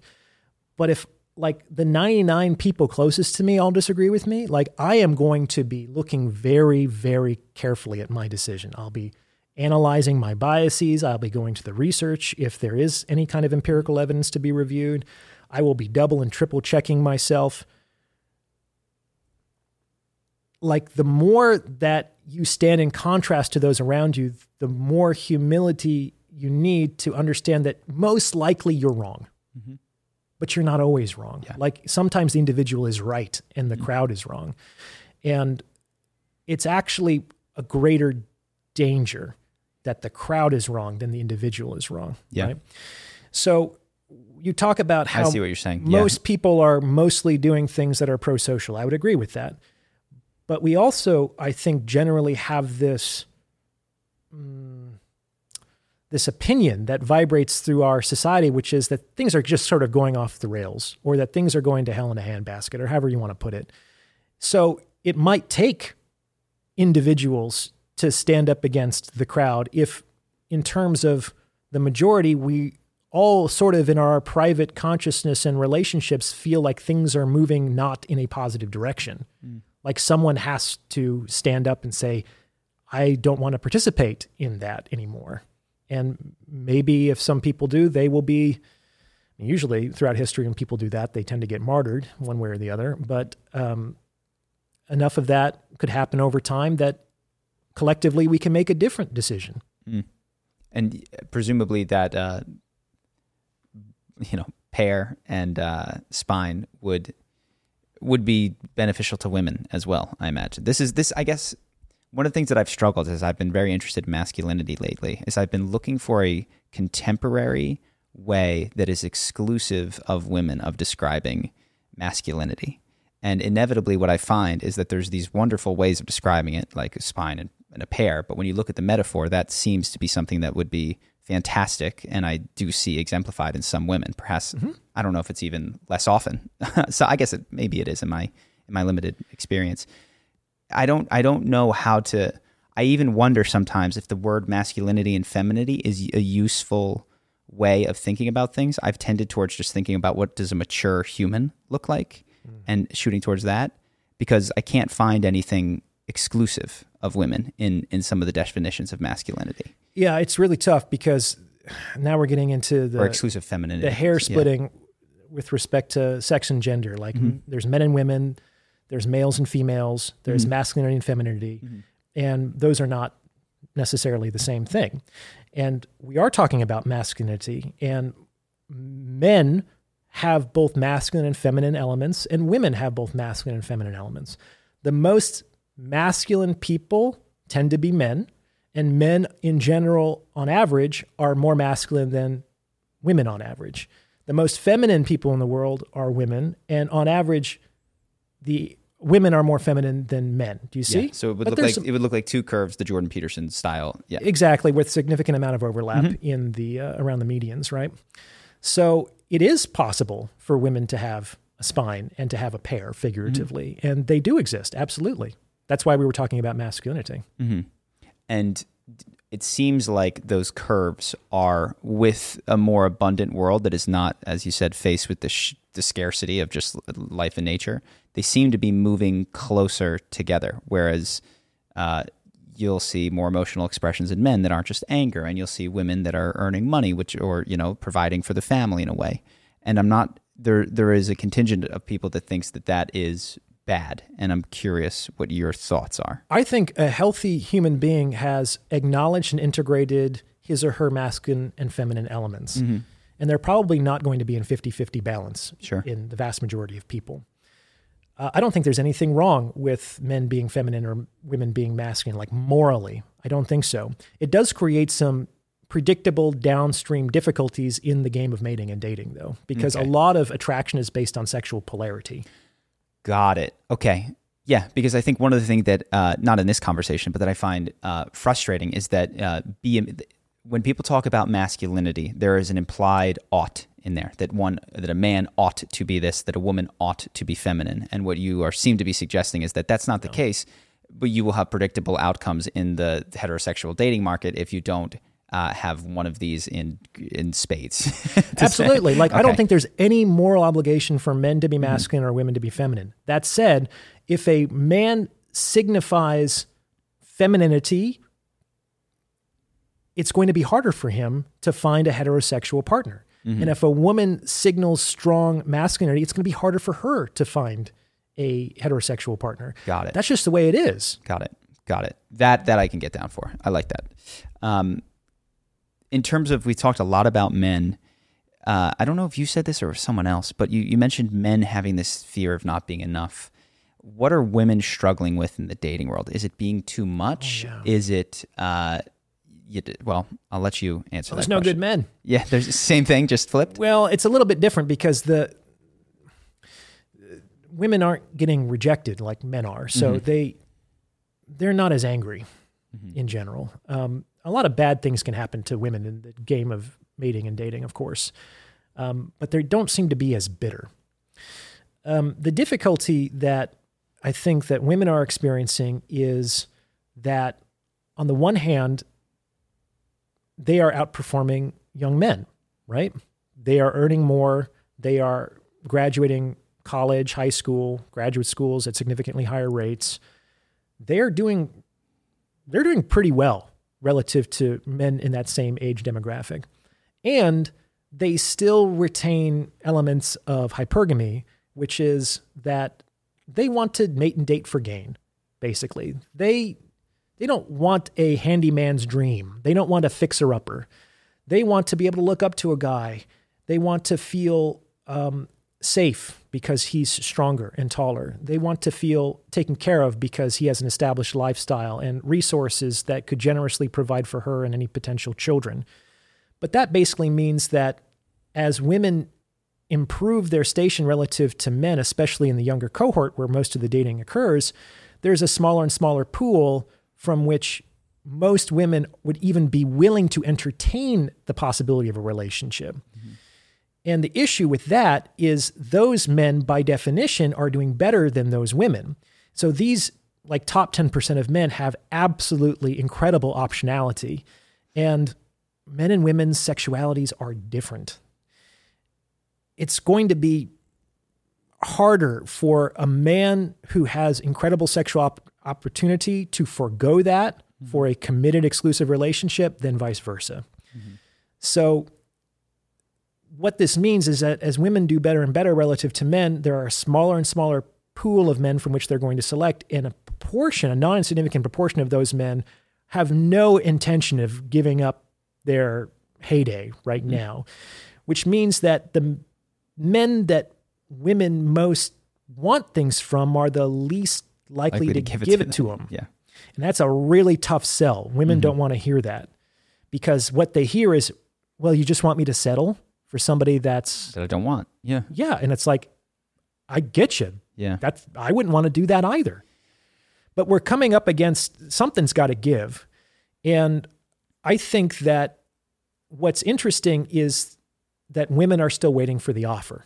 Mm-hmm. We didn't talk about this on camera yet, right? Women still waiting for the offer. This was Oh, earlier. you know, I, think, I don't know if it was on camera, but go ahead. women are still waiting for the offer, which is anything from you up to Yeah, yeah. Can I buy you a drink sometime to will you marry me? And what's interesting is that pretty much every other traditionally gendered role in the game of mating and dating has been challenged in postmodernity except this. Mm-hmm. And there's I don't think any essential reason why a woman who was doing very very well couldn't propose marriage to a guy and say, "Hey, I'll take care of you for the rest mm-hmm. of your life." But women for whatever reason don't want that. They don't want to make the offer. They're still waiting for the offer. They're not asking men out on dates. Yeah, they don't want to take care of They're not getting down on one knee Yeah. and offering that life to- to financial men. safety and you know Sure. you make the home and It's like I like I like modernity, but I also Yeah. I don't want to give up some of these other Yeah, yeah, things yeah. too, and and that's that's tough. And a lot of guys, I think, understandably see that as a kind of double standard or hypocrisy. Mhm. And you know, if you're doing better, but you're not willing to share it, and you're still waiting for us, but you're going to reject me because I have less. I'm in a double bind as a guy. Why would I even try? I'm just going to save myself the pain Mhm. of an inevitable rejection. Yeah, and it sounds like women, the type of things that women are attracted to, giving their independent rise relative to men in their own age range, is doomed to make them unhappy most of the time, except for the one girl out of many who, you know, does secure the monogamous relationship with that guy. I have a really exciting episode that I've just recorded. It hasn't been published yet. Um, it's called The Way It All Ends, where I play the chess out 20 moves and I talk about the five possible ways that the game of mating and dating can end for women. And they cover all of the possible mutually exclusive outcomes. And I assign certain, let's say, odds ratios or probabilities to each one of those outcomes. Uh, just in brief, it's that, again, most women, like let's say that the top 80% of women are actually competing for the top 10% of men because of the hypergamous uh, tendencies that we just discussed. Um, but that also means that the intrasexual competition is astounding. Yeah. And those men are loath to give up their optionality. So there's a lot of issues there. But the dream is that um, she keeps her standards very high. She beats out the intersexual competition and secures the higher value, the high value man. That's the dream. Amazing. One outcome. Yeah. Second outcome is she lowers some of her standards in order to beat out the intersexual competition to secure the higher value man. Now she's one of maybe a couple of girlfriends for that guy. Okay. Well, potentially, because these higher higher value men, they might be able to provide for you materially, but they might not offer, let's say, exclusivity. They might Yeah, not yeah. offer legal marriage and things like that. Whereas a lower status man might, because he needs to offer more to secure the same sexual opportunity relative to the higher status intrasexual competition. Then there's the women who uh, lower their stand, uh, don't lower their standards, don't beat out the intersexual competition, and settle for a lower value man. There's the women who lower their standards, still don't beat out the intersexual mm-hmm. competition, and still settle for a lower value man. And then there's the women who decide they can't alone. Yeah. secure and they won't settle. And so mm-hmm. they end up unpartnered. Mm-hmm. And there are different odds ratios with respect to all five of those outcomes. and only one of those outcomes is very desirable. Yeah. And I think that's about 1%. Yeah. So you've It's got by far the least likely outcome. So you've got 90, according to your, your math, you've got 99% of women who are going to have sub, they're not, they're going to be disappointed with their life relative to their expectation and aim. Yeah. Well, I mean, have you met people? People are disappointing. I hmm. have an episode about that. So everyone settles to some degree or another. Mm-hmm. And we have to learn how to be disappointed in ways that we can live with. And it's, again, hmm. for each person to decide for him or herself what they're willing to be disappointed in. Not for me or for culture or for anybody else to, under, to define that for somebody else. But yeah, we all are disappointed by each other. That's part of, and I disappoint other people, I'm sure. It's just part of being human. Yeah. Gosh, I'm stubborn. I, uh, I don't, I don't like stopping there. When I get disappointed, I go, I will find a way to, to Well, one way is associate acceptance. with, with, well, never. No, I'm kidding. But no, acceptance is one way and to find, uh, yeah, beauty in the, in the quote unquote limitation and just with, with what you have. But when I think of, uh, being with someone who has settled for me and is not thrilled with me or Creates a lot know, of problems. Yeah, it, I, I can't I can't stomach that. So I don't, I don't think that that's uh, I don't think that's happening in my life in my current relationship. But yeah, when, there's there's so many ways that relationships can go wrong, and I am Sure. uh, I I don't want any of them. Oh, absolutely. it's very, very hard to have a successful, harmonious, loving Mm-hmm. relationship. It's extremely uh, valuable, right? Of those five outcomes, the one that I think is most common that will affect about 50% of women is outcome three, which is they keep their standards high. They don't beat out the intersexual competition and settle for the lower value man. What this means is that most women end up with the relationship they want, but not necessarily with the man that they would prefer. That's why Chris Rock said that the number one reason your woman is always mad at you is because you weren't her first choice. Mm. And it Got does it. create a lot of difficulties in And relationships. so yeah, and so you think that there'll be half of relationships that are like that. That you know, when things get tough, maybe she shoots a text to an old, "Hey, you, you know, I, I was thinking about you," and yeah, that's a mixed mating strategy. That's Yeah. long been identified by evolutionary psychiatry uh, psychologists. Mm-hmm. Um, women can uh, they seek out different things from different men. Mm-hmm. and this goes by many names on the internet, but they might seek out genetics from an alpha and provision and resources from a more stable beta. Mm-hmm. And do you, you know, I've I got to talk. You know, Chris Williamson's channel. He uh, he's talking to an evolutionary psychologist who was trying to debunk a lot of that. He was one of the guys who started. That's falling out of favor, the mixed mating strategy. Yeah, yeah. And so I, I don't know enough about it to to dive into it, but I know that I was chatting with him, and he said that he, he went in some of his research that he's finding that that is not uh, that it is in fact falling out of favor, and that some of the um, views that women just want you know one seed and then some other guy like they would really really really like that 1% thing that's what they're Absolutely. absolutely aimed at and now with social media, it seems like it's tantalizing. Like Mm-hmm. you can see it, but you can't touch it. And it seems like we should be able to all get those things with the advent of technology. Like, given the infinity of options and um, the ways that we can all connect, I should be able to find somebody who's like a perfect match for me. She's out there or he's out there. And it's just a matter of time before we find each other.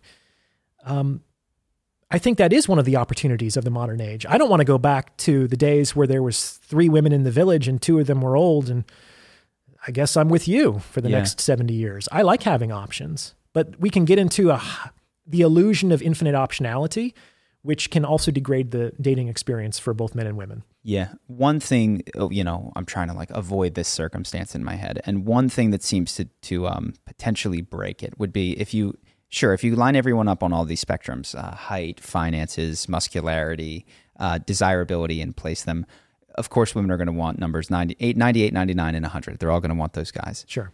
But if uh, this is, I guess it's more romantic, but I think there's still something to it. If there is a real dig- truth of compatibility where, you know, guy number 80 or guy number 65 is actually better than guy number 95 for that woman, given that they both like hiking and that they both want three kids and that they both want X, Y, and Z, uh, that you can have a, a much higher percentage of happy, stable relationships than if you presume that all people want is to optimize their finances or uh, height or whatever. Absolutely. Yeah. Absolutely.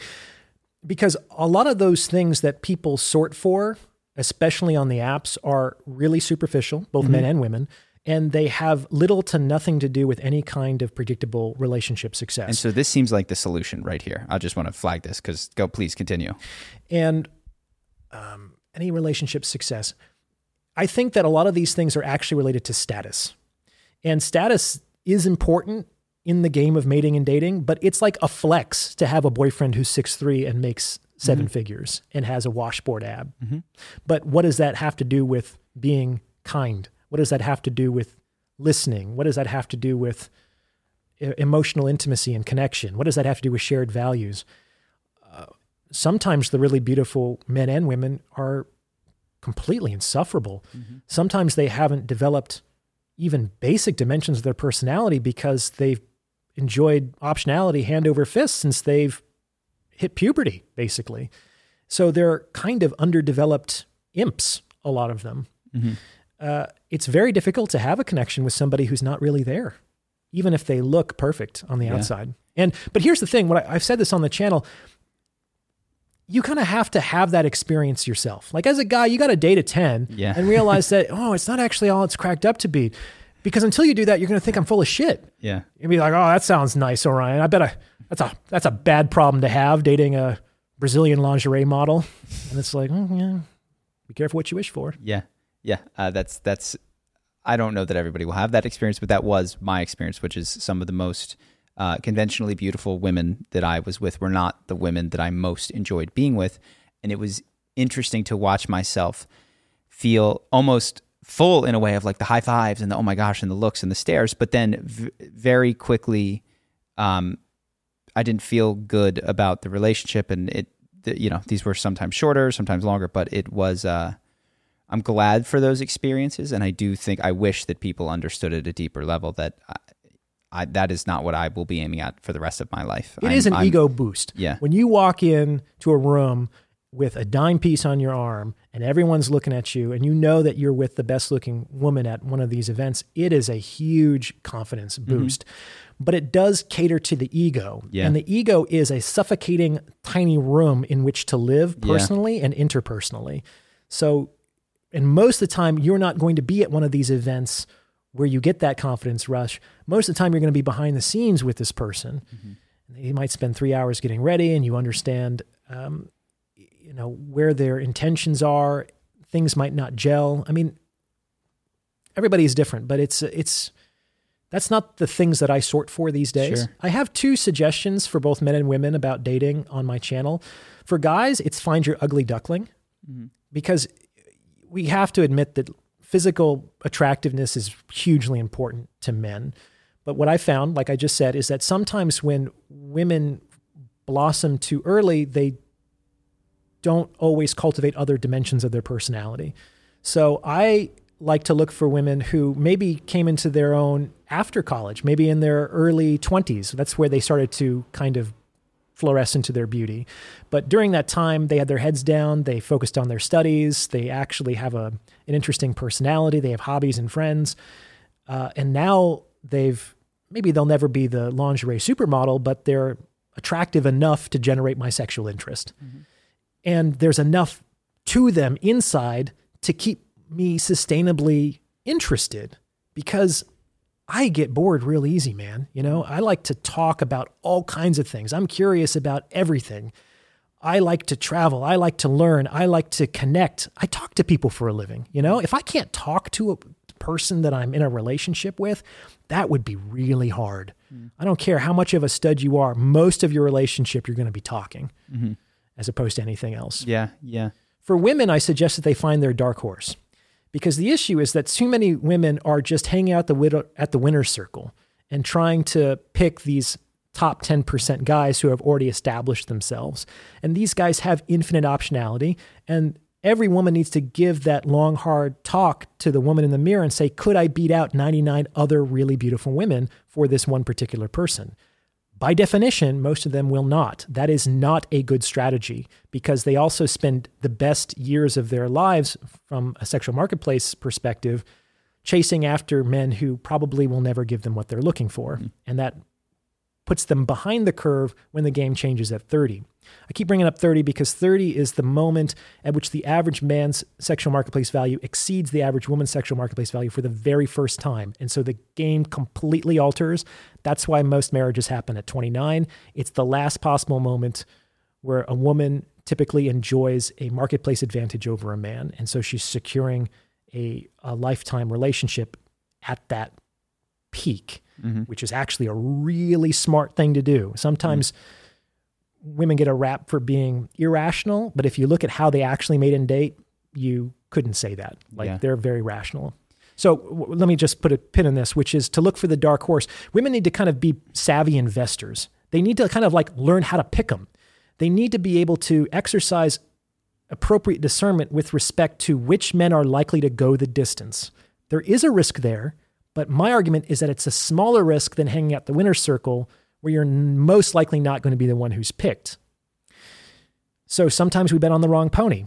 That's okay. If you start in your early 20s, you have a few races that you can you can take to the to the winner's circle. You know what I'm saying? And um, to to to figure out all of those successful men, they weren't always those successful men.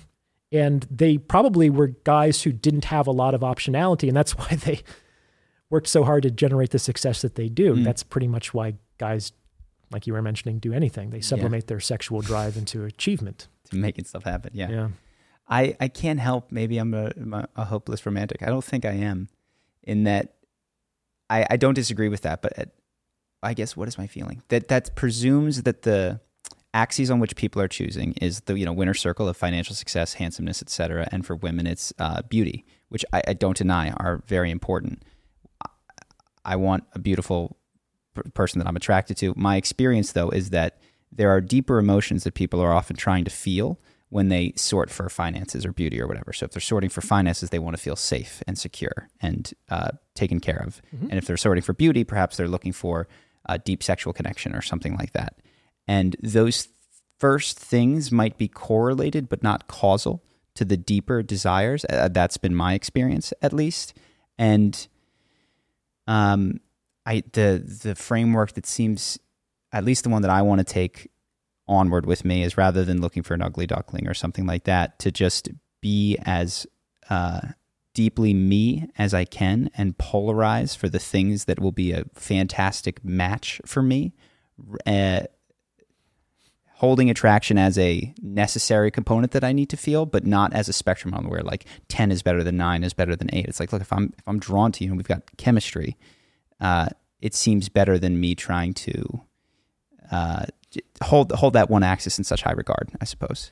I think a lot of what you're saying is true. Mm-hmm. I think that a lot of these things that people filter for are proxies for other things that can be secured in other ways. Absolutely. Um, and sometimes, and maybe even most people can stick with that connection if they find it. Mm-hmm. I find that in the real world, it does create a liability. Like when I was 30 and I was unmarried, I thought that I was behind the curve. Now I'm 40 and half the people who were married then are divorced. Yeah, so you now you're, you're now I'm ahead of the curve. the whole idea about being ahead and behind is ridiculous anyway. Everyone's on their own path, but it does feel that way sometimes mm-hmm. to certain people. And why did those people break up? Yeah, I mean, it's hard to know what a relationship feels like from the inside, but I do think that it can be difficult because people are people. If over time uh, a man loses or a woman loses sexual attraction for their partner, that creates a significant liability for that relationship. Mm-hmm. Can people stay faithful and say, hey, you know, this dimension has fallen away, but I'm going to prioritize the emotional connection? Absolutely, they can. Do they often not? Yes. I also think that for better or for worse, our culture is becoming increasingly narcissistic, yeah. where they prioritize the superficial dimensionalities of um, appearance and status and things like that. And generally, people need to have those narcissistic fantasies crumble Mm-hmm. They call it narcissistic collapse. It's usually a very painful experience for the individual involved. And it usually comes through some sort of profound disappointment. And the opportunity there is that they can then build back on firmer ground on a real personality as opposed to a fabricated one, which they had to develop because it was the best possible strategy that was on hand to them in their families of origin during their childhood. Yeah. Narcissists are just really, really terrified children. So, do you subscribe to the uh, belief that a lot of these personality disorders are are childhood coping mechanisms, whether it's borderline or uh, NPD, or I don't know if it's still called NPD? Uh, it's still called NPD. Yeah. Okay. Um, absolutely. Personality disorders almost always have their origins in childhood. Mm-hmm. I don't mm-hmm. think that you could be like a healthy, secure individual and become disordered personality wise as an adult, mm-hmm. it's so difficult because personality is like the water that the fish swim in. And that's why they can be so difficult to uh, recognize in yourself because personality believes that it is this healthy, normal standard of action in the universe. So, one of the most common universal attributes of personality disorders is externalization, which is everyone else is the problem, right? I'm normal because that's how I experience myself. Yeah, yeah. I don't know any different, right? Who who really has an experience of a different personality, right? Mm-hmm. Very few people. So, of course, you're going to normalize your own experience, and it takes some time, sometimes longer than other people might wish, um, before they say, "Oh, I'm actually the common denominator in all of these difficult or failed relationships. Maybe I do have some contribution to this mm-hmm. issue." Mm-hmm generally some kind of real injury has to occur where there are illusions of, let's say, omnipotence or omniscience or uh, like infinite attraction, beauty get shattered. And because that's who they identified with, that was, um, that's the, um, that's the rampart that they built around the wounded scared child within, everything kind of falls down, and it feels like a. I mean, from folks who have gone through it, it feels like death. Mm-hmm. I mean, it is an ego death, Yeah. and underneath is is just a, a child who probably was rewarded for certain ways of relating and it created this unintentional reinforcement schedule that just went off the rails as it was implemented year after year in early childhood experiences. Sure. Well, this this maybe takes us close to full circle here. So one of the things when I think about um, not you, but when people talk about masculinity, is they're afraid that modern men are being made soft, and I know what they're pointing to. I know what they're pointing to. This victim mentality that Sure. uh, is not healthy and is a way of acquiring power and Not attention. healthy for women either. yeah for anyone. Yeah. they often conflate that with what you're describing, which is the collapse of a persona and the finding of the wound within, which is a very emotional experience. Sometimes it can be, you know, I've gone through it on different plant medicines and all different kinds of things like that. And I found that to be, uh, like so good for me and so good for the people around me and better for the world. And I think that there seems to be confusion for men or about masculinity, about on the one hand, this victim mentality that is just like this, you know, please look at me, everybody, that life is too hard. And on the other hand, this collapse of the the persona that reveals something wounded and then deeper than that, true self, whatever. So I say that you can respond to that, but also I think this is a good uh, topic for us to begin to wrap on, which is your more spiritual beliefs. I, I hear some of that underlining your concept of almost everything that we've discussed today. So I'm curious. So, to talk about the victim mentality, it's a really, people should be very cautious about assuming the victim posture. People can be victimized. Mm-hmm. I think that if you're not an adult, you probably have a non zero contribution to that victimization, but it could be like 99% mm-hmm. you were just in the wrong place at the wrong time. That can happen. Even so, it's helpful to focus on the 1% that you may have um, contributed to the situation so that you don't get re victimized in the future. Folks who um, don't move in the direction of account- self accountability tend to repeat the victimization in different relationships and in different places over time. They haven't really learned their lesson, as it were. Um, I think that sometimes it's important to signify that victimization has occurred. It's sort of like the soccer players at the World Cup. You know, they have to make a show that they've been touched or that they've mm-hmm. been tripped to attract attention to something that might be salient to the play of the game, right? And so I think that if we're talking about modern men's plight more generally, a lot of these guys who are being criticized for assuming a victim posture, they do have a point. Like our society is really bad at uh, approaching the idea that men have it hard. And it's like if you go that route, in the very next breath, you also have to add, oh, but women have it hard too. And it's like we can't just focus on men's issues independent of how they might impact women's issues. And in fact, when socially we talk about improving men, one of the rationales for doing so is that it's good for women, which you did just a few you know minutes ago. It's not a, it's not wrong, it's not bad, but why can't men's issues be appreciated and addressed in and of themselves? Why do we have to uh, relate them to the female experience? I think that's interesting. Um, so I think that men, just like the soccer players, they might be clutching their knees and rolling around the ground to attract attention to an issue. But if the whistle doesn't get blown, you have to get up and start running again. You know what I'm saying? So there is sometimes more than a grain of truth to a lot of what men are complaining about in today's day and age. But complaining doesn't really get a lot of sympathy. It can attract attention, but if play continues, we have to get up if we can and keep going. No one can evolve spiritually. No one can move forward in their personality development from the place of a victim. Mm-hmm. It's not possible. It's through radical acceptance that a person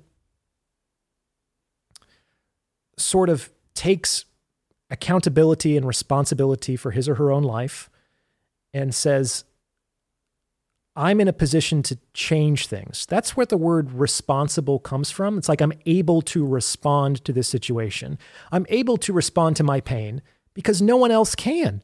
I'm a therapist. I can't take away somebody else's pain, even if I wanted to. And I don't necessarily want to. I think that can be a dangerous thing to do because pain is an excellent teacher. Mm-hmm. Um, only the person in pain is responsible because only that person can change either internally or externally to get out of that pain. It's not something that anybody else can can do from the outside in. So that's what I mean about taking responsibility for one's own uh, hurts, from one's own pain, or even one's own victimization. Mm-hmm. It's to put yourself in back in the seat of agency. A victim is always me. Things happen to me. They're never the agent. It's never I. And that's a disempowering place to be. Me is an object. I is a subject. Mm-hmm. So there might be a point to people need to take a knee sometimes and stay on the ground, catch their breath, but they also need to get back up. And the way they stand back up is by saying, I. I mm-hmm. choose to stand back up. Mm. The uh, I again agree with all of that. Interestingly, one of the man, there's there's peril on both sides always one of the things that I've discovered is that I had a very heavy leaning on I in that co- in the codependent enmeshment style relationships, okay. and uh, it has been not I don't know that it's victim, but to recognize other people's contributions has allowed me to you know separate end relationships, that sort of thing. That I was always I could fix this, I can do this, I created mm-hmm. this, I did that, and I don't think that contradicts anything that you just said. No, uh, we can call that pathological responsibility. Yes, it's an inappropriate yes. assumption of responsibility. Yes. Yeah. And it was because I uh, had a very immature understanding. It's like, well, if I take responsibility, it's it's a control mechanism. I control everything, and there is has to be some acceptance of uh, there's a whole world outside of me. There's there's independent people. I do not control everything, and when they react a certain way, I have to investigate. You know, might I have caused this, triggered this in some way, but uh, there is a limit to my ability to uh, take responsibility for everything on the planet. Absolutely, and that inappropriate application of responsibility can come out in a number of different ways. Um, for some folks, it's the way of bartering into a relationship that they don't feel like they would be entitled to otherwise. It's like, you might not like me, but I will provide this service for you. Mm-hmm.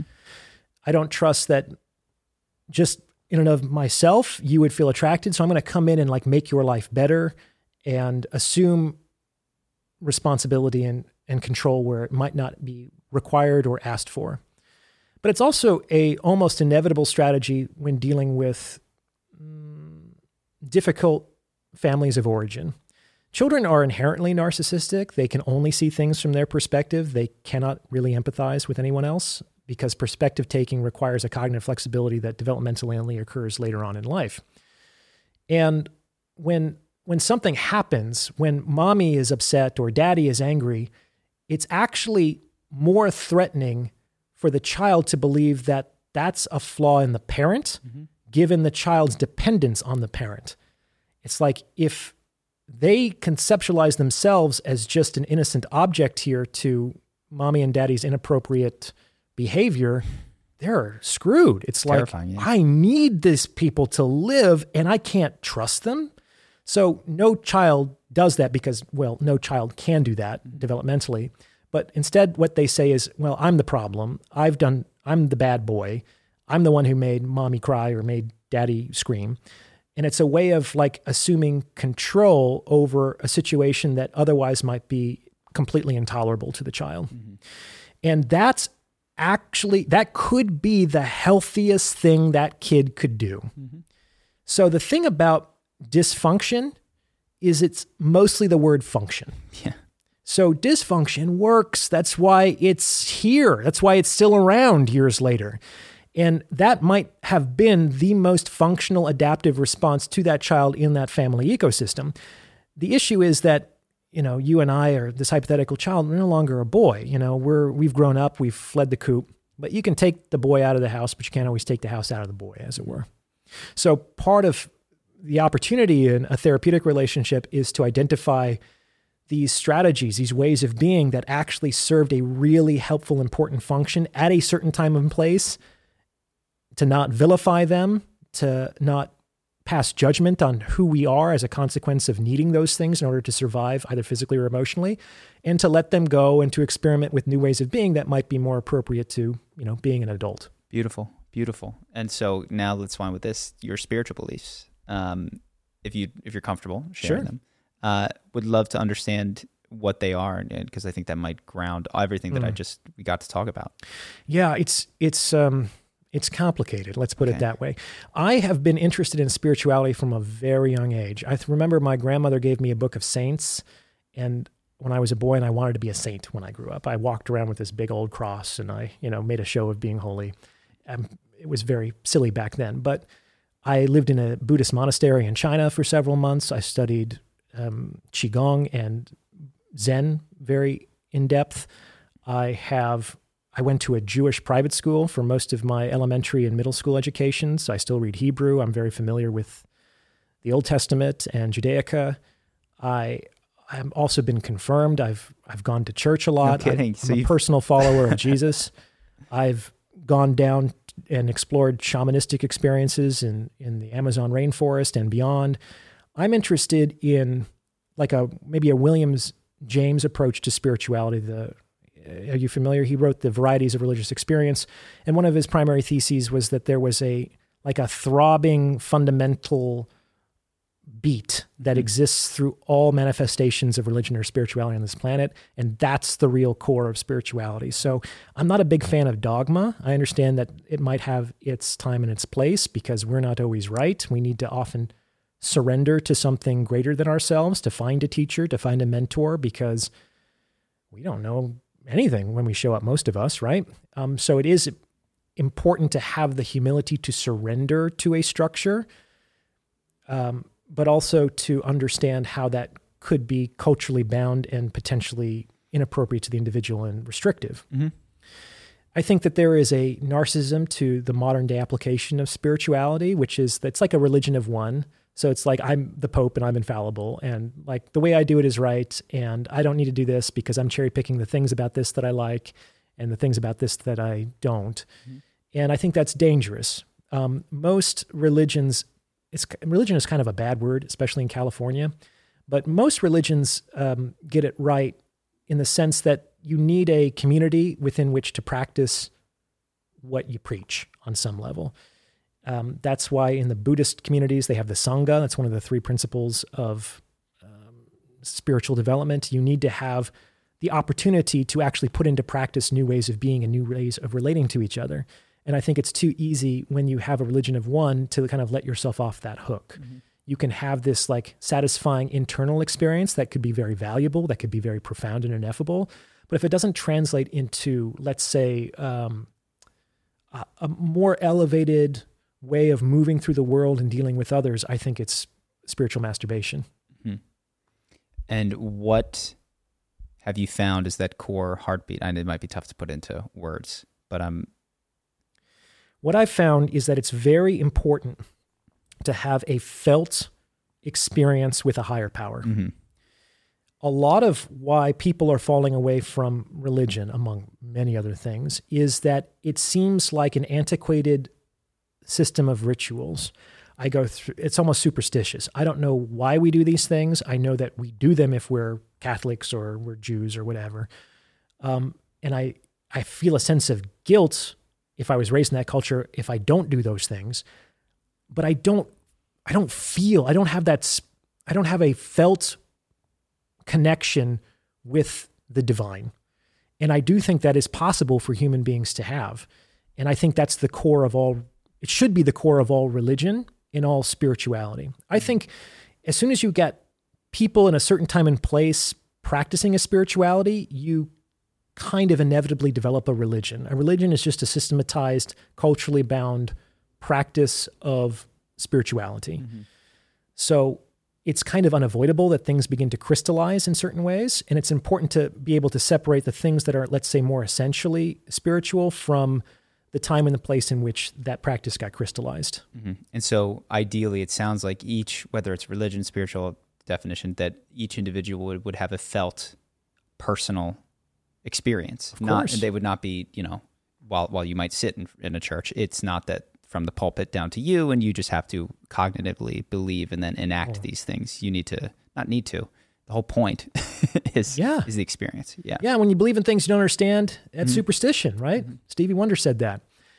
Religion should not be a cognitive thing. Theology is very interesting. I'd love, I'm really interested in theology. Um, I like to read all kinds of texts from all sorts of traditions. Um, but that's not the core of spirituality and shouldn't be the core of religion either. You have to have that felt experience. And it's usually uh, it's a transpersonal or transcendent experience, which is you have an experience of yourself mediated through the relationship with the divine that is just far more expansive, far more beautiful, far more real than anything that you have previously known about yourself or that was possible within the limited bandwidth of reality that you normally traffic in. hmm And then when you do that, a lot of, I mean, at least this is what I found, that some of the virtues that were practiced out of good socialization, like say thank you, be grateful, do this nice thing for your sister, which were, um, they weren't coming from a place of I want to share my toy or I, you know, this feels so no wonderful. kid wants It's to share his toy. Yeah, the having uh, all of th- many of those trite things, it is better to give than to receive. Uh, those those things that I'd heard as a kid and went, "This is insane. I'll do it because you're making me." Sure. I have found uh, deep truth in in a lot of those things as I have felt, you know, something approximating what it sounds like you're experiencing. Many of those things are true. It is better to give and to receive. And that's to bring it full circle related to the game of mating and dating as well. One of the principles that I have is there's something called the balance of attraction, which is that it's not possible for two people to like each other exactly the same amount, which means that there's always going to be an attraction and balance. I call this person who likes the other person more the adorer, and the person who likes the other person less the adored culturally we think that everyone wants to be the adored. I'm up on the throne, everyone's worshiping me or giving me the the treats of uh, society, but almost everybody actually wants to be the adorer because the adorer is the one who gets to have the emotional experience. The adorer is the one who gets to be on tenterhooks waiting for the phone call, who gets to have the butterflies in anticipation of the date, who gets to be crestfallen when the date gets canceled and overjoyed when they show up unexpected. Most people want the emotional component to relationships. And um, part of the cost of enjoying that is that they're the giver. It's hard to take. Like it's actually a sacrifice that most people have to make in order to create the pretext for giving to be possible. Mm-hmm. Do you think that it's possible to have, I mean, maybe not at every moment, but uh, two adorers in a relationship, two people who adore Well, one sure. another? That's the um, old romantic comic trope where you get the lovers and they say, I love you more. No, I love you more. No, silly, I love you more. They're competing to be the bigger adorer. Mm-hmm. And you can, the, the balance of attraction shifts all the time. It shifts moment to moment through interactions. The polarity can shift, the gap can shift without the polarity changing. Generally, over time, people settle into kind of habitual ways of relating to each other, and they tend not to change until something happens. Um, but yes, those can fluctuate, and people can take turns. Um, but it, it that has the liability of not really feeling organic or natural. It's, um, I think people tend to find polarity here. I think it's hard for two adorers to be together, and even harder for two adoreds to be together. I think generally in a relationship, there's one person who's more comfortable being the adored, and one person who's more comfortable being the adorer, and that's kind of where they settle. Awesome. So, uh, not that people don't know this at this point, but where can they find you if they want to hear more of this stuff? We talked about a lot of the stuff that I've seen in some of your videos. Oh, sure. Yeah. My YouTube channel is called PsycHacks. So you can look that up. I think I have about 600 episodes on the channel now. Uh, you can also go to my website, oriontaraban, I won't spell it. Maybe we can put it in the, uh, the pinned description for this episode. You can get more information about uh, consultations and getting in touch with me for other things as well. And you do consultations you had mentioned before. I do. I love my consultations. They're an unexpected perk of my small little celebrity. That's awesome. Well, if you guys enjoyed this and you want to do a consultation, here's your guy. you can go to his website and check him out. Thank you guys. We'll see you the next time. Peace.